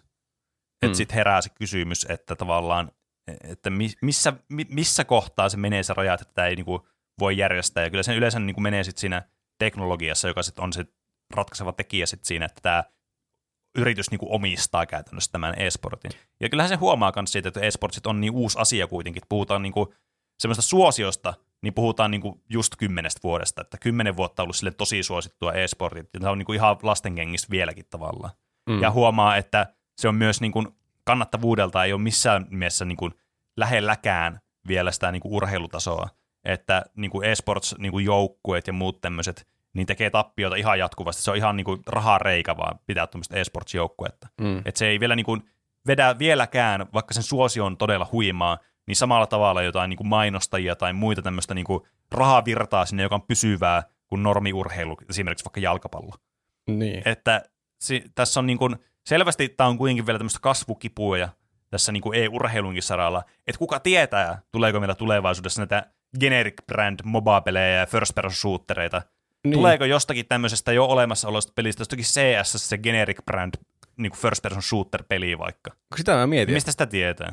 että ihan niin akateemisella tasolla ajateltuna, koska ei varmaan kenellekään niin mi- mikään firma, joka on kehittänyt pelin, josta on tullut ultrasuos- ultrasuosittu e-urheilu, niin haluaa Mm. niin tuhota sitä peliä niin pelaajien alta, että ei se ole niiden motiivien suuntaista ollenkaan. Mutta pitäisikö niin se, senkin teoreettisen mahdollisuuden varalta, pitäisikö kaikkien e-urheilupelien olla jotakin semmoisia avoimen lähdekoodin pelejä, joista kukaan ei Mm. omista, että sitten sille ei voi tavallaan tapahtua. Se peli on Niin. niin. aina olemassa, koska kaikilla on se koodi käytössä samalla tavalla. Niin. Tuo on siis varmaan, tää- mitä tää tapahtuu on- joskus, jos sitten kun videopelit on niinku vanhempi formaatti tai tämmöinen median muoto, niin kuin joskus 300 vuoden päästä, Niin. Mm. jos silloin vielä muistetaan joku loli, niin sehän on sitten kadonnut, niillä on kaikki tekijäoikeudet jo menetetty. Ja varmaan siinä vaiheessa sitä ei enää päivitetä, niin on yleistynyt joku, että tämä on niinku se te-lolin versio. Mm. Mm. Vähän niin kuin jos, jos jalkapallo keksittäisi nyt vasta, niin varmastihan joku yritys haluaisi omistaa sen, että me olemme patentoineet tämän pallon ja kaikki pallot pitää olla meidän valmistamia, Mm, meidän niin. niin. brändillä ja sitten me saadaan päättää sen pallon niin kuin paino ja koostumus ja kaikki ja nämä maalien koot ja kaikki, että me Mm. niin kuin omistetaan tämä jalkapallo. Niin. Mm. Et se on vaan, kun se on niin vanha, että sitä kukaan ei enää voi ainakaan omistaa ja omia sitä. Niin. Niin, kyllä. Ja siis niin kun, onhan niin kun noita tämmöisiä, niin, toi on kyllä jännää, että missä niin kun se raja just menee, että tavallaan, että nämä voi vaikka mainostaa, niin kun, onhan vaikka padeeli vaikka esimerkiksi, mikä on hirveän suosittua, niin onhan sekin niin vain niin yksittäisen ihmisen keksimä laji ja tälleen, siitä on tullut suosittua. Ja padelkentät on mitä ne on ja padelmailat on minkälaisia ne on, niin kyllä ne varmasti on silleen niin kuin patentoitua siinä mielessä, että sä voi niin kuin vaan tehdä niin kuin itse tuommoista kenttää ja mailaa sille, että no niitä on padelia. Että ei se niin kuin varmaan niin kuin menisi läpi. Että se pitäisi olla tiettyjen niin kuin standardien mukaan ja sun pitäisi niin kuin tietyllä jollakin niin kuin, tiedätkö, tämmöisellä tavalla pitäisi tehdä ne kentät ja materiaaleista ja muista vastaavista, Mm. mm. että sä voisit kutsua sitä niin kuin semmoiseksi viralliseksi padelkentäksi. Niin siinä täytyy varmasti olla jotain tämmöisiä. Ehkä toi yleisempää sitten semmoisella, niin kuin, tiedättekö, kuntoilupuolella, missä on tämmöisiä erilaisia vaikka niin kuin, tämmöisiä kuntoliikuntamalleja, semmoisia, tiedättekö, mitä brändätään oikein semmoisena trendiurheiluna, trendiliikuntana. Vaikka Zumba vaikka, voisin kuvitella, että on joku semmoinen ollut aikanaan. Tai mitä tämmöisiä nyt on jotain semmoisia niin yksittäisten brändien nimi alla. En, siis mulla ei tule nimiä nyt mieleen, mutta mä muistan jotakin mainoksia nähneeni näistä Mm. Tavallaan on näissäkin sitten tämmöinen organisaatio, joka tavallaan niin kuin omistaa sitten sen brändin, vaikka toki periaatteessa sä voit tehdä sitä ilman sitä brändin niin kuin valvontaa. Mm. Mm. Tämä on tämmöinen mielenkiintoinen kysymys, että varmaan aika vaan näyttää, että tuleeko näistä tämmöisiä, niin kuin, teettekö, tämmöisiä niin kuin ihan tämmöisiä geneerisiä Niin. isompia juttuja sitten ajan saatossa, niin kuin Juuso miettii vaikka tuota Lolia, että jos sille loppuu oikeudet jossain vaiheessa, on se niin kuin The Loli, niin onko tämä niin kuin nyt se The sitten MOBA. Että onhan joissakin niin kuin peleissä, missä on avoin lähdekoodi ja ne on jäänyt semmoiseksi elämään, tuommoiseksi reliikeiksi, niin tavallaan onhan niissä niin kuin omat semmoiset pienet niin kuin, ö, yhteisöt, jotka niitä vaikka pelaa. Joku liero vaikka tulee mulla ekana mieleen tai jotain tämmöistä. Mm. E- Että niin kuin, niin kuin, tässä käykö näille sitten samalla tavalla, mutta kun tämä skaala on niin paljon isompi sitten Niin. myöhemmässä vaiheessa, kun joku Loli on pelannut niin kuin miljoonia ja miljoonia ja miljoonia ihmisiä. Ehkä se on Että, joskus hamassa tulevaisuudessa sitten todellisuutta, että kaikki e-urheilulajit, kestävät e-urheilulajit on tommosia, mihin, mm, mikä, mitä kukaan ei tavallaan omista, mutta se on jotenkin, jos käytännössä yrittää miettiä tällä hetkellä, niin eihän semmoinen nouse samalla tavalla pinnalle kuin joku oikean pelifirman kehittämä peli, jota, jolla se yrittää tehdä voittoa. Että se tekee Mm. suurella budjetilla ison pelin, jo- josta sitten tulee ehkä Niin. menestys ja sitten e-urheilua jossain vaiheessa. niin.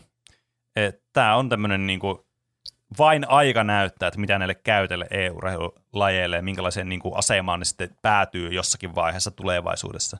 Mm. Eikä mulla tullut mieleen mitään niin kuin historian, niin kuin, historiasta mitään semmoista niin kuin vastaavaa esimerkkiä nyt tälleen niin kuin nopeasti ajateltuna, että en ehtinyt tätä pureeksia tätä ajatusta kauemmin, että olisiko mitään vastinetta jollekin tämmöiselle tyylilajille, jollekin urheilulle tai muulle vastaavalle, mikä sitten olisi nähnyt vähän tämmöistä saman tyylistä, että joku on vähän niin kuin omistanut tämän, että mitä silloin on tapahtunut sitten vuosien varrella. Että se jää nähtäväksi. Mutta silleen niin jos pitäisi miettiä vielä tähän loppuun, että mitä mieltä niin kuin olisi, että jos ur, niin kuin e-urheilu olisi olympialaisissa, niin ainakaan tämä systeemi, mikä niin kuin olympiakomitea nyt on niin lanseerannut tuonne Singaporeen tuossa kesällä. Toki, jos täällä on innostuneita meidän tuplahyppykuuntelijoista, niin me voi olla semmoinen niin tuplahyppy e-sports-joukkue, että sinne voi mennä joku pelaamaan sitä tic tac bowta ja sitten olla silleen, että vitsi, tuplahyppy represent ja voitetaan Paprika Totta miksi kai. paita päällä. Joo. niin, kyllä, paprikampaita päällä ja voittaa sitten tota noin, niin, olympiakultaa. Että on se kyllä hieno, hieno hetki toki. Mm. Mutta niin kuin, jos pitäisi jollakin tavalla nähdä olympialaisissa e-sportissa, niin varmaan semmoinen erillinen tapahtuma ennen tyyliin olympialaisia, mutta kuitenkin niin kuin olympiakomitean itse järjestämä semmoinen niin sponsoroima ja tekemä. Teettekö, että se ei ole vaan silleen, niin kuin, että joku Intel järjestää jonkun turnauksen ennen olympialaisia ihan vaan silleen, että no se järjestää erikseen tämmöisen. Koska s- niin kauan kun se ei ole olympiakomitean järjestelmä, niin sitä on vaikea kutsua, että se on niin kuin osa olympialaisia. Ja niin? Se vaan ainakin tämän eh, tarinan perusteella se vaikuttaa, että me ei olla vielä kovin lähellä sitä pistettä, että ne oikeasti Niin, järjestää semmoisen turnauksen, mistä ei ole aktiivisesti haittaa tälle koko yhteisölle. Niin. Ehkä pitää vaan odottaa, että noin vanhat patuut tuolta vaihtuu uusi, uudempiin ihmisiin. Mm. Että tota noin, niin, jos niillä mielipiteet sitten muuttuu tässä vuosien varrella. Että voi olla, että meidän eliöön aikana nähdään niin olympialaisissa e-urheilu. Se voi olla nopeammin tai se voi olla myöhemmin. Se varmaan riippuu noiden niin päättäjien olympiakomitealla, että niiden eliä odotteesta, että mikä se on. Ehkä. Tai sitten vaan unohdetaan koko asia, että eihän Niin. se olympialaisiin osaa Niin, oleminen tarkoita sitä, että se on jotenkin, nyt se on validoitu. niin, Niin, niin. siis se, se on on ihan totta. Siis toi on aivan validi omana, pointti. Mun- niin, omana asianaan, nehän on ihan valtavaa, Niin, niin kuin videopelit yleensäkin, että ei tarvi edes vanhojen Niin. patujen hyväksyntää, vaan jonakin päivänä ne e-sports-turnauksen katsominen on Mm. sitten niin kuin, se on suositumpaa kuin e- Kyllä. No, olympialaiset, ne normi-olympialaiset. niin. Kyllä mä Ja sanoin, Ja se ne toivois, että saadaanko oly- me olla osa noita e-sports-olympialaisia. Niin. Ja se syy, miksi ihmiset katsoo kuitenkin olympialaisia, ei ole se, että ne katsoo niin jonkun joukkueen pelaava siellä, ne katsoo se oman maan siellä edustusta. mm. Ja tämä niin on ainut syy, mikä tästä oikeastaan niin puuttuu vaan tästä e-urheiluskeneestä, silleen, että olisi semmoista maan edustusta erilaisiin peleihin. Sitten. se olisi kyllä sitä. Semmoinen olisi kiinnostavaa. pitkään. Joo. Niin, olisi semmoinen kiinnostava tapahtuma, missä olisi erilaisia, teitä kestäisi joku muutamia viikkoja, semmoinen erilaisia tota noin, niin e-urheilulajeja, semmoisia oikeasti e-urheilulajeja, mitä ihmiset pelaa. Mm. Niin semmoisia näkisi sitten, ja siellä olisi semmoisia maan edustusjoukkueita ja tämmöisiä. Ja sitten jos niinku, näkyisi monenlaisia erilaisia lajeja. Semmoinen niinku, jonkun tämmöisen sateenkaaren, olisi sitten vaikka tämä International Esports Federation, joka se järjestäisi sitten. Ja Niin. vaikka joku kuukauden mittaisen tämmöisen esports olympialaiset niin lainausmerkeissä, jos sitten olisi eri pelejä ja omaa maan edustusta, niin semmoinen, ne, eihän se tarvitse olla millään tavalla niin kuin liittyä olympialaisiin, mutta ehkä sitä puuttuu just se niin kuin, semmoinen niin kuin nationalismi ja semmoinen omaan maan niin kuin edustaminen sit siitä tota noin, niin e-sportista, mikä on se ehkä ainut steppi, mikä puuttuu enää niin kuin tavallaan e-sportsin siitä suosiosta. Mm. Kyllä mä luulen, että se alkaa olla paras vaihtoehto järjestää vain jotkut jättikisat, mitkä ei ole mitenkään yhteydessä Mm. mm. olympialaisiin, mutta ne kuitenkin Niin, kyllä. saadaan jotenkin markkinointua sillä tavalla, että nämä on nyt ne, ne the e-sports-kisat, joissa niinkö voit kilpailla, Mm. mm. edust, oma, edustat omaa maatasi ylpeästi. Niin, vähän niin kuin mitä, jos puhutaan jostakin niin kuin, ää, tämmöisestä peli, ää, vaikka peleihin liittyvistä tämmöistä niin kuin eri tämmöistä to- palkintoseremonioista ja muista, niin tuli The Game Awards, joka on niin kuin se The Game Niin. Show, vaikka monia muita on olemassa. Niin, niin se on vaan niin kuin siitä kiinni, että joku markkinoi sitä tarpeeksi pitkälle ja se vaan suosio kerää niin kuin ympärilleen tarpeeksi ihmisiä, että sitä tulee sitten se The-juttu. Niin. Ja Onhan siihen tämä ei- nuori, nuori ala siinä mielessä tämä pelimaailma. On Mm, kyllä. ei ole varmasti vielä kaikkia genrejä edes keksitty Ei, vielä, ei, mitä siellä tulee sitten olemaan siellä. Kyllä, ja sitten me voidaan katsoa sieltä sitä Gran Turismoa ja Just Dancea ja Tic Tac Bowta sitten Niinpä. pelattavaa. Mutta ö, mitäs te olette tehnyt tällä viikolla? Aloitetaan tällä kertaa Juusosta. Mä pääsin kaksi peliä loppuun. Oho. Mä No niin. edistyn pelien pelaamisessa. Äh, The Forgotten Cityin mä pääsin Ai, nyt yes. loppuun. Kaikki eri loppuskenaariot, mitkä mua kiinnosti siinä ainakin. Okei. Okay. Tosi hyvä peli se oli. Siitä pitää puhua varmasti kokonainen aihe, että Mm. mitä kaikkea siellä Si- voi tehdä ja mitä Kyllä, kaikkea mun siellä tapahtuu. välittömästi pelilistalle kyllä nyt. Joo. Ei ollut ihan hirveän pitkä kyllä. Se on lyhempi kuin Outer Wilds. Joo, ei siinä kovin kauan Mm, mm. okay. Mullakin pitää kyllä varmaan pelata uudestaan se vielä, kun siitä on niin kauan, kun mä pelasin sen, mutta äkkiäkö se pelaa? Oh. se oli kyllä hyvin tehty, että siinä ei hirveänä tullut toistoa, vaikka mä pelkäsin, että vaan pitääkö nämä samat asiat tehdä joka kerta uudestaan, mutta siinä on semmoisia huvittavia niin kuin shortcutteja, mm. Joo. millä tavalla niin kuin ei tarvi joka, siinä on siis se aikaluppi-mekanismi mm. vähän niin kuin Outer Wildsissa, mutta sitten siinä on tiettyjä tapoja niin kuin skipata jotain asioiden tekemistä uudestaan. Mm. Joo, ei siinä kyllä, en mä muista, että siinä olisi mitenkään tavallaan turhautunut tai pitkästynyt siihen, että enemmänkin aina halusi vaan, no niin äkkiä uusist, uudestaan tuohon luppiin, että mä saan nyt selvitettyä tuon asian tuolta. Mm. No niin. Ja toinen peli, Kingdom Hearts, jonka mä Ai pääsin Ai niin. läpi perjantai-iltana striimissä. Se oli aika kunnianhimoinen tavoite, että mä pääsen sen läpi. Mä arvioin, että siinä menee 3-5 tuntia mulle. Ja lopulta siinä meni viisi ja puoli tuntia, mutta oli siellä ihmisiä katsomassa koko perjantai-illan, miten pääsenkö mä sen Ai läpi. Ja siinä oli monta hetkeä, kun mä olin ihan luovuttamassa, että tästä ei, mä en vaan pääse, mä oon jumissa tässä, enkä mä tuu pääsemään tätä, kello on jo kymmenen ja sille, että Ne taistelut Mutta- vaan kestää niin ikuisesti siinä pelissä. Mm. Joten ei muistanut, kuinka pitkiä ne on. Jep. Joo. Mut siinä varsinkin siinä loppupuolella mä en missään vaiheessa pysähtynyt niinku grindaamaan leveliä isommaksi, että mä vaan pää, menin sen päätarinan läpi Niin, siinä kyllä. minun striimien aikana. Seitsemällä striimillä se läpi, sen näkee vielä sieltä meidän Twitchistä luultavasti tälläkin hetkellä, Mm. mm. twitch.tv kautta tuplahyppy, niin jos on semmoinen viisi ja puoli tuntia aikaa, niin siinä on niinku se on, näkee minun järjen koko ajan häviävän mun päästä ja mä vaan haluan sen saatana peliin päästä joskus läpi. Mutta siitä tuli Kyllä. erittäin Kyllä hyvä mä- striimi ja kiitos kaikille, Joo, jotka Kyllä katsoivat. mä katselin siellä, yritin samalla tehdä muistiinpanoja, mutta se oli niin viihdyttävää, että en saanut oikeastaan tehtyä hirveän muistiinpanoja siinä, kun mä katselin sitä. että Se on hyvä mainos. Juuson striimille. Kyllä, mulla oli valitettavasti, mä olin juuri silloin niin, tonne, niin estynyt, että mä en pystynyt katsoa, mutta onneksi että mä näkee tälleen jälkilähetyksenä, niin mä pääsin kuitenkin näkemään ne hetket sieltä, vaikka en päässytkään nyt reagoimaan sitten liveenä, mikä on tietysti aina se hauski osuus. Mm. Joo, tuo, niin mä ajattelin kanssa, että siitä voisi tehdä semmoisen, niin kuin mä siinä mietin siinä streaminkin aikana, että voisi tehdä uuden aiheen ihan Kingdom Hearts ykkösestä ja Mm. kuinka hyvin se on kestänyt ajan hammasta. Oo, Mm. Okei, toi olisi aika hyvä. Mikä siinä on hyvä ja mikä huonoa näin niin kuin jälkikäteen. Tietenkin mm. Mm. aika on kullannut kaikki muistot, mutta Niin, kyllä. onko se nyt vain hämäystä vai ei, niin siitä voisi varmasti keskustella mm. joskus. Mm, kyllä, ja sitten voisi enemmän puhua niinku sitä itse pelillisesti sitä pelistä, kun me muistan, me puhuttiin Kingdom Hearts-tarinasta, niin se oli ehkä enemmän sitä keskityttiin sit siihen niinku loreen ja tarinaan kuin sitten siihen gameplayhin. Mm. Niin, totta. Sitten Disneystä puheen ollen katsoin kaksi elokuvaa Encanto, Oh. joka oli ihan sikaa hyvä. Siinä on tosi hyviä Että- biisejä. On. Mä laittaisin yhden ainakin soittolistan, Joo. sen Surface Pressure. Se oli ihan sika hyvä. Mä niinku kuuntelin sen ja sitten tuli hirveät kylmikset ja sitten mä olin silleen, ei saatana, tää on oikeasti ihan sikaa hyvä. Tämmönen niinku sivuhahmo-biisi. Sitten mä kuuntelin sen saman tien uudestaan kesken elokuva. Joo, sitä mäkin on kuunnellut vielä sen leffan jälkeen sitä biisiä. Vitsi se. Ja koko, siis se oli ihan täynnä.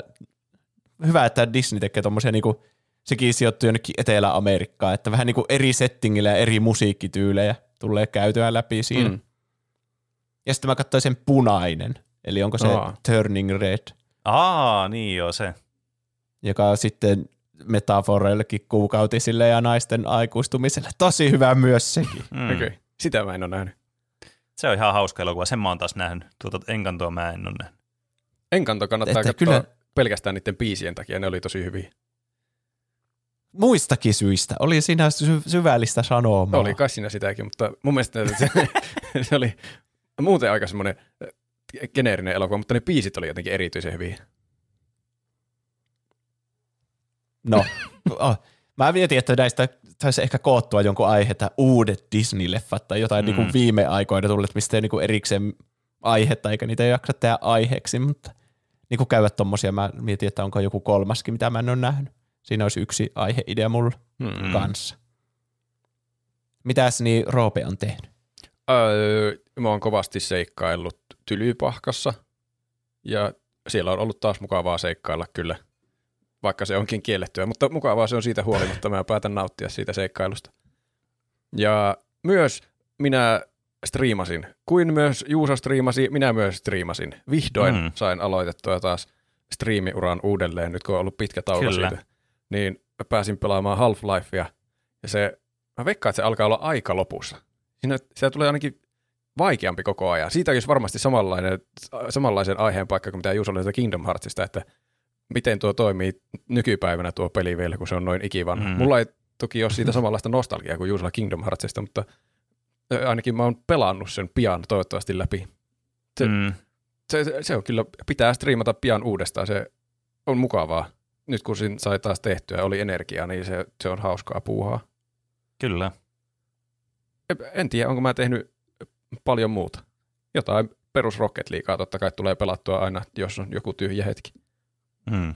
Mitä Pene on tehnyt? No, mä oon kans muutamia pelejä pelannut, muun muassa Dark Souls 3 ja Subnautica Below Zeroa aloittanut. Se on kanssa ollut semmoinen muokeen, niinku, se on kyllä kaapannut mut mukaansa samalla tavalla kuin Subnautica, ja varsinkin kun pelannut sen alkuperäisen pelin, niin siinä jotenkin niinku, tykkää, että saa lisää sitä samaa. Mä tykkään, että saa lisää samaa, mistä tykkää. Mm.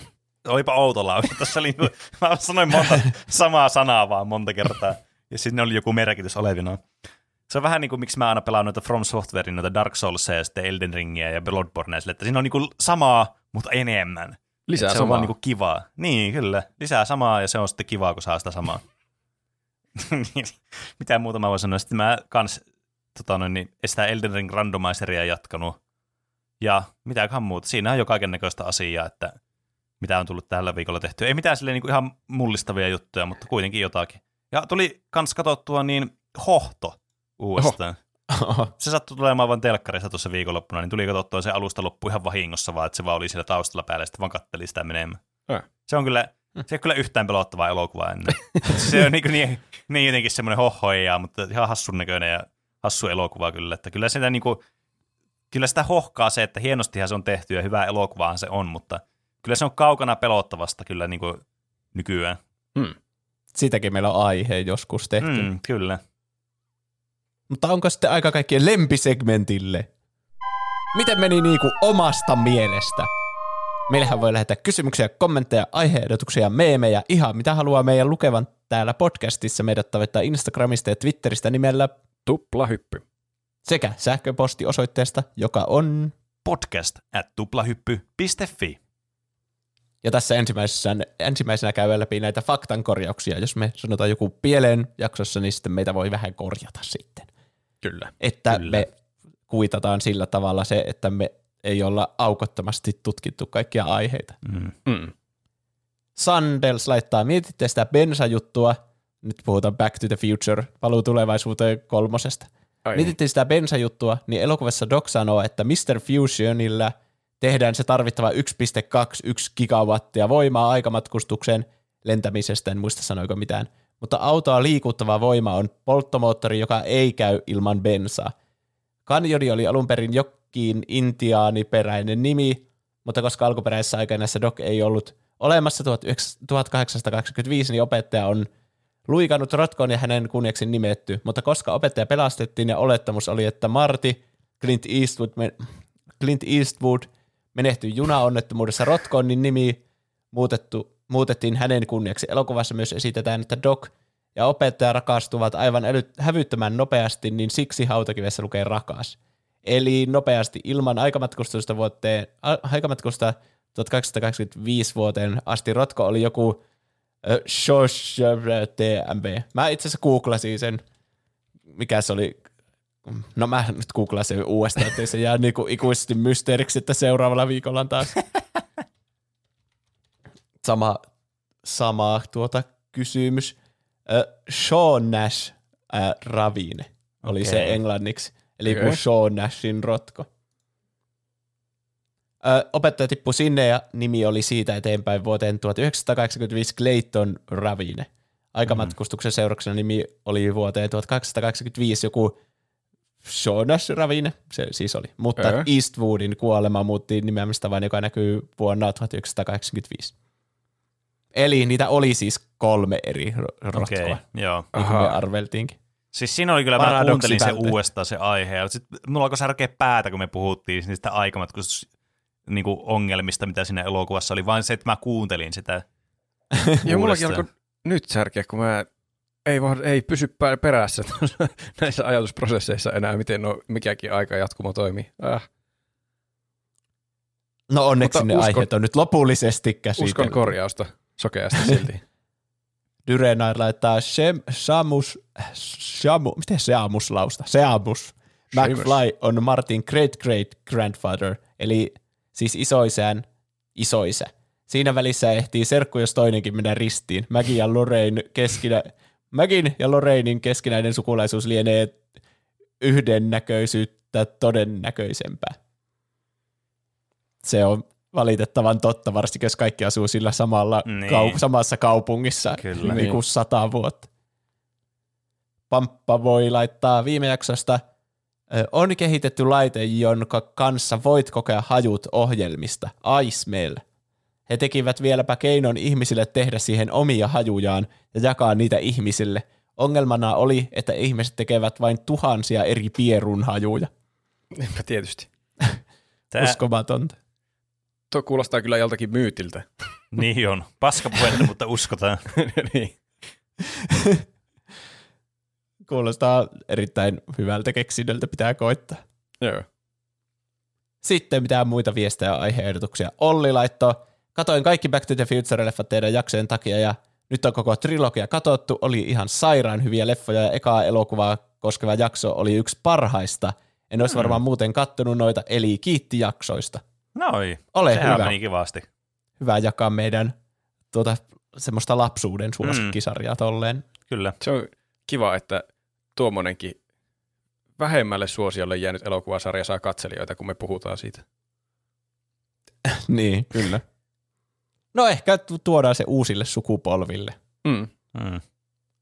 Sitten Instagram-viesti nimimerkiltä Barbara Bratwursti. Barbara Bratwursti. Kuulostaa ihan jotenkin sarjakuvahahmolta. Kieltämättä. Ö, Aihetoivomuksena, aihetoivomuksena vanhat Turtles-elokuvat. Niissä on sitä jotakin, varsinkin ensimmäinen ja toinen. Mä en ole nähnyt mitään. Onko ne live action elokuvat? Niin kai. Mä en ole itse asiassa nähnyt niistä mitään. En mäkään. Mä oon siis mä kattonut sitä sarjaa, mikä tuli silloin 2000-luvulla, ja sitten sitä alkuperäistä sarjaa sillä jostain 80-luvulta, kun se oli. Niin, Hmm. jep. Turtlesista emme ole puhuttu ikinä. Mm. Mutta ka- siitä tietää niin hajanaiset just noista eri sarjoista ja peleistä. Että, Mm. Niin. Mutta on siinä varmasti jotain. Kuka Turtles olet? siinä on ainakin helppo aihe. No joo. Tai sitten katsoa nuo ekkaa kertaa tuoreilla silmillä sitten Mm. nuo leffat. Ja Varmageddon laittaa sähköpostia. Hei tuplahyppäjät, Varmageddon täällä taas. Hei. Kiitos hauskasta kästistä, teitä tulee kuunneltua töissä, missä ajan saa kulumaan siivillä pölöitystänne kuuntelemalla. Pölötystäni kuuntelemalla. Jakso kuin jakso. Viime jaksossanne pidin robottisalaliittoteoriastanne, jotenkin se oli aukottomin. Mm. Portieri oli minullekin vierassana, mutta turvallisuusalalla työskentelevän myös se oli mielenkiintoista kuunneltavaa. Parasta antia oli kuitenkin Juuson aasinsilta Last of Usin talviaiheesta Ouluun. Tälle tyrskähdin ihan oikeasti ääneen täpötäydessä kaupassa, töissä tuolloinkin. Hmm. Varmaan, että se muistuttaa Oulun säätä, se Niin. Last of Usin talvi chapteri. Aivan. Aiheehdotus. Vaikea oikeastaan kuvitella, ettei tätä olisi jo ehdotettu, mutta tuplahyppy, vai pitäisikö sanoa shotti juomapeli? Oho. Oho, Ideahan on tietysti tuplahyppyä kuunnellessa bingo-tyylillä hörppiä määrättyjä fraaseja jaksosta bongatessa. Kosteampi versio on vain kuunnella jakso ja reagoida jokaisen seuraavista. Esim. kuunnellessa tuplahyppy, juo kaksi. Kingdom Hearts, tyhjennä juoma. Harry. Potter, juo neljä. Lotter, juo neljä. Harry Potter plus Lotter, mainittu samassa jaksossa, juo olut shotgun tyylisesti.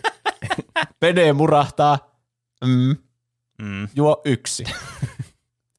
Roope trippailee, juo yksi. Juuso sanoo jonkin määrätyn Oulun murteen sanan, ää, mitään pahki, mä, sää, mitä nyt näitä on. Oulun mainintakin riittää, juo yksi. Voi hän joutuu aivan hirveeseen Ääni. humalaan. Aivan seipäässä toi. No rynnäkkökänni tulee. Buik, buik, ääni, juo shotti. Nintendo mainittu, juo kolme, Mario mainittu, Kojima mainittu, Leijona kuningas, me olemme algoritmi, Patreon mainittu, JND. Mahdollisuudet ovat rajattomat ja vapaasti, vaikka teidän kaupallistettavin, kaupallistettavissanne. Ainakin pitäisi olla sitten. Juusota kertelee sanoissaan, kun lukee kommentteja. Juo shotti. Mm. Niin, sekin on yksi sääntö.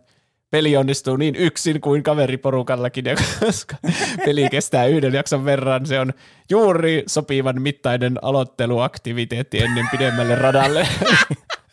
Lähtöä, siis... etenkin näin tiistaisin. Aina uuden jakson ilmestyessä.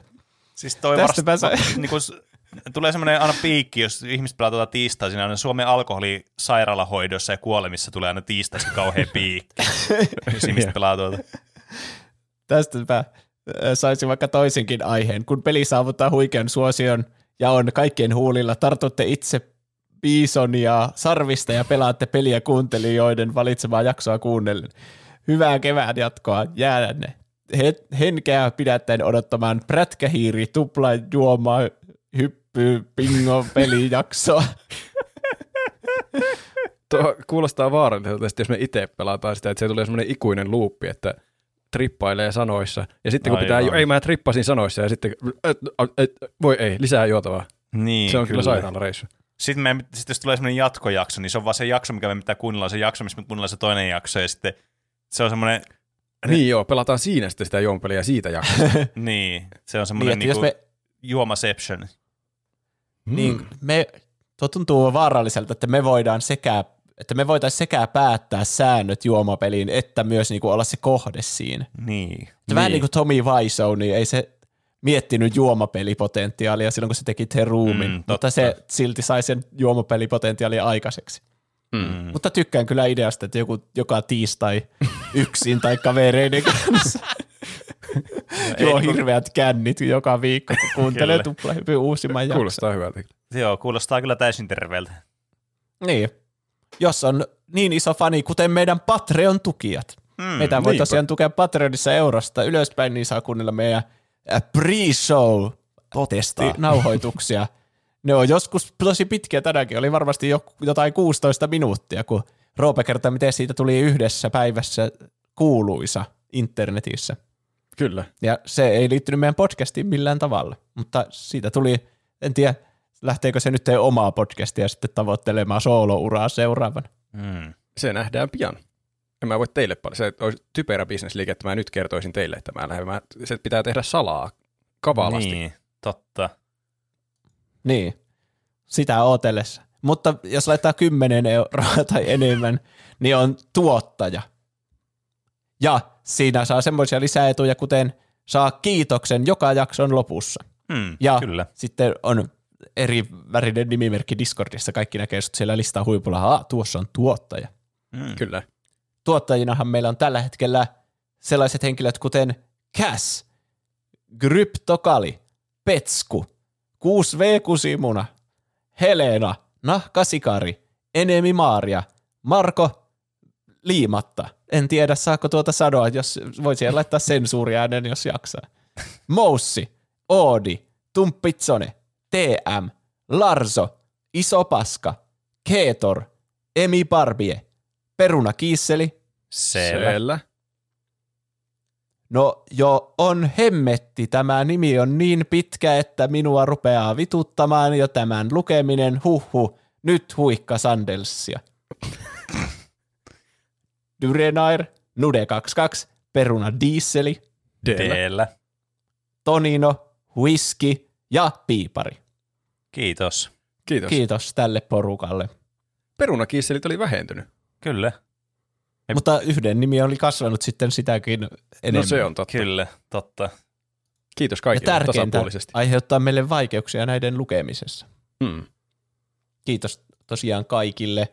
Jos tota, haluaa meitä tukea muuten kuin Patreonin kautta, niin me voi antaa vaikka hyviä arvosteluja iTunesissa ja Spotifyssa, Hmm. viiden tähden tai maksimitähti arvostelun. Suositella kaverille, se on todella hyvä. Kertoo vaan, että mitä podcastia tykkää kuunnella, mikä saa sinut nauramaan ruokakaupassa. Hmm. Kyllä. Kyllä. Tai käyttämällä tuplahypyn ö, fanituotteita, jota löytyy osoitteesta tuplahyppy.fi kautta kauppa. Näin, Näin on. on. Mitäs muuta, onko meillä muuta asiaa? Ei. Mä jäin miettimään, että annanko mä Enkantolle myös paprikamiksi siitä, kun Roope niin siitä ei tykännyt, niin mun vastareaktio on sitten tykätä siitä vielä enemmän. Tuommoinen, tuommoinen, niin kuin, tuommoinen vastareaktio paprika miksi.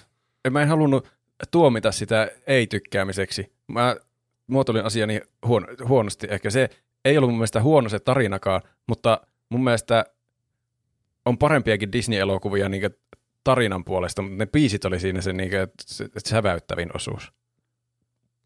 Totta. Mutta yes. mä jään miettimään tätä paprikamiksi-ehdotusta vielä. Hei, mulla muuten Sitä- oli paprikan miksi. Voi ei, nyt tää Oho. menee aivan tämä rytmi sekaisin. Mutta mulla on suositus. Kerro toki. Öö, t- tuliko se Pitääkö mun tunnusmusiikki? eka soittaa tämä? Tuplahypyn paprika mix. Ah, tätä ei ole kuulunutkaan pitkään aikaa. Ei olekaan. Ei, joo. Mä luin kirjan. Hmm. Tai siis oikeastaan kuuntelin kirjan. Ö, Kirjaa mä en ole suositellut aikoihin. Ö, tuota, se oli hassu sattuma si- siinä mielessä, että tuota, mä rupesin kuuntelemaan kirjaa kirjan kuuntelupalvelusta. Mä voin sanoa niiden nimen, jos annatte meille paljon rahaa. Ja sitten mä sain joululahjaksi sattumalta täysin saman kirjan. Niin se oli jotenkin täydellinen lahja, mutta outo sattuma, koska mä en voi käyttää sitä lahjaa hyväkseni, koska mä jo kuuntelen sitä samaa kirjaa. Mutta nyt mä kuuntelin sen saman kirjan, ja mulla on se kahteen kertaan, ja se oli kyllä kaksin verroin hyvä kirja. Sen nimi oli Operaatio Ave Maria. Hmm. Se oli Andy Weirin kirjoittama semmoinen skifi-dystopia tarina homma. Se on sama kaveri, joka kirjoitti se Yksin Marsissa, josta tuli se elokuvakin, se Martian. Joo. Niin se-. Siinä oli kyllä, mä tajusin, että se on sama kaveri vasta niin nyt jälkeenpäin, kun mä olin lukenut sen, niin mä ajattelin, että on siinä kyllä sama, samoja asioita. Mutta se oli kyllä tosi hyvä kirja. Se oli, se alkoi jotenkin tosi sillä monesti kirjoissa pitää taistella se alku, että ne pitää oppia kaikkia, että tässä ei tapahdu vielä mitään. Mm. Mm. Siinä kyllä tapahtui heti. Siinä vuoroteltiin tavallaan niin nykyhetken ja menneisyyden kanssa, että sitten kerrottiin, niin kuin, pääsee lukija niin samaa vauhtia vähän kartalle kuin se itse Aa. päähenkilö sinne, että mitä tapahtuu. Se oli jotenkin tosi hauska systeemi. Okei, mä oon itse asiassa lukenut ton niin Andy Weirin ton niin Artemiksen, joka tuli 2017. Ah, Mä tykkäsin siitä tosi paljon, niin toi on varmaan semmoinen kirja, mikä pitää pistää itselle lukulistalle kyllä. kannattaa lukea Operaatio Avemari. Se oli, se oli jännittävä ja, ja hauska ja, ja tiedekäs. se on nyt sana. Tiedekäs. Tiedekäs. Kyllä. Kyllä. Tiedekkäiden kirjojen sarjassa, Mm. kuten Mar- Marsian, mikä se on yksin Marsissa. Kyllä. Kyllä. No niin. Mutta sitten palataanko me aiheeseen ensi viikolla Kyllä. Näin tehdään. uusien aiheiden kerran. Näin, toivottavasti Nähdään ensi viikolla. Näin. Ensi, Heipä hei. ensi viikolla, hei hei. Heippa.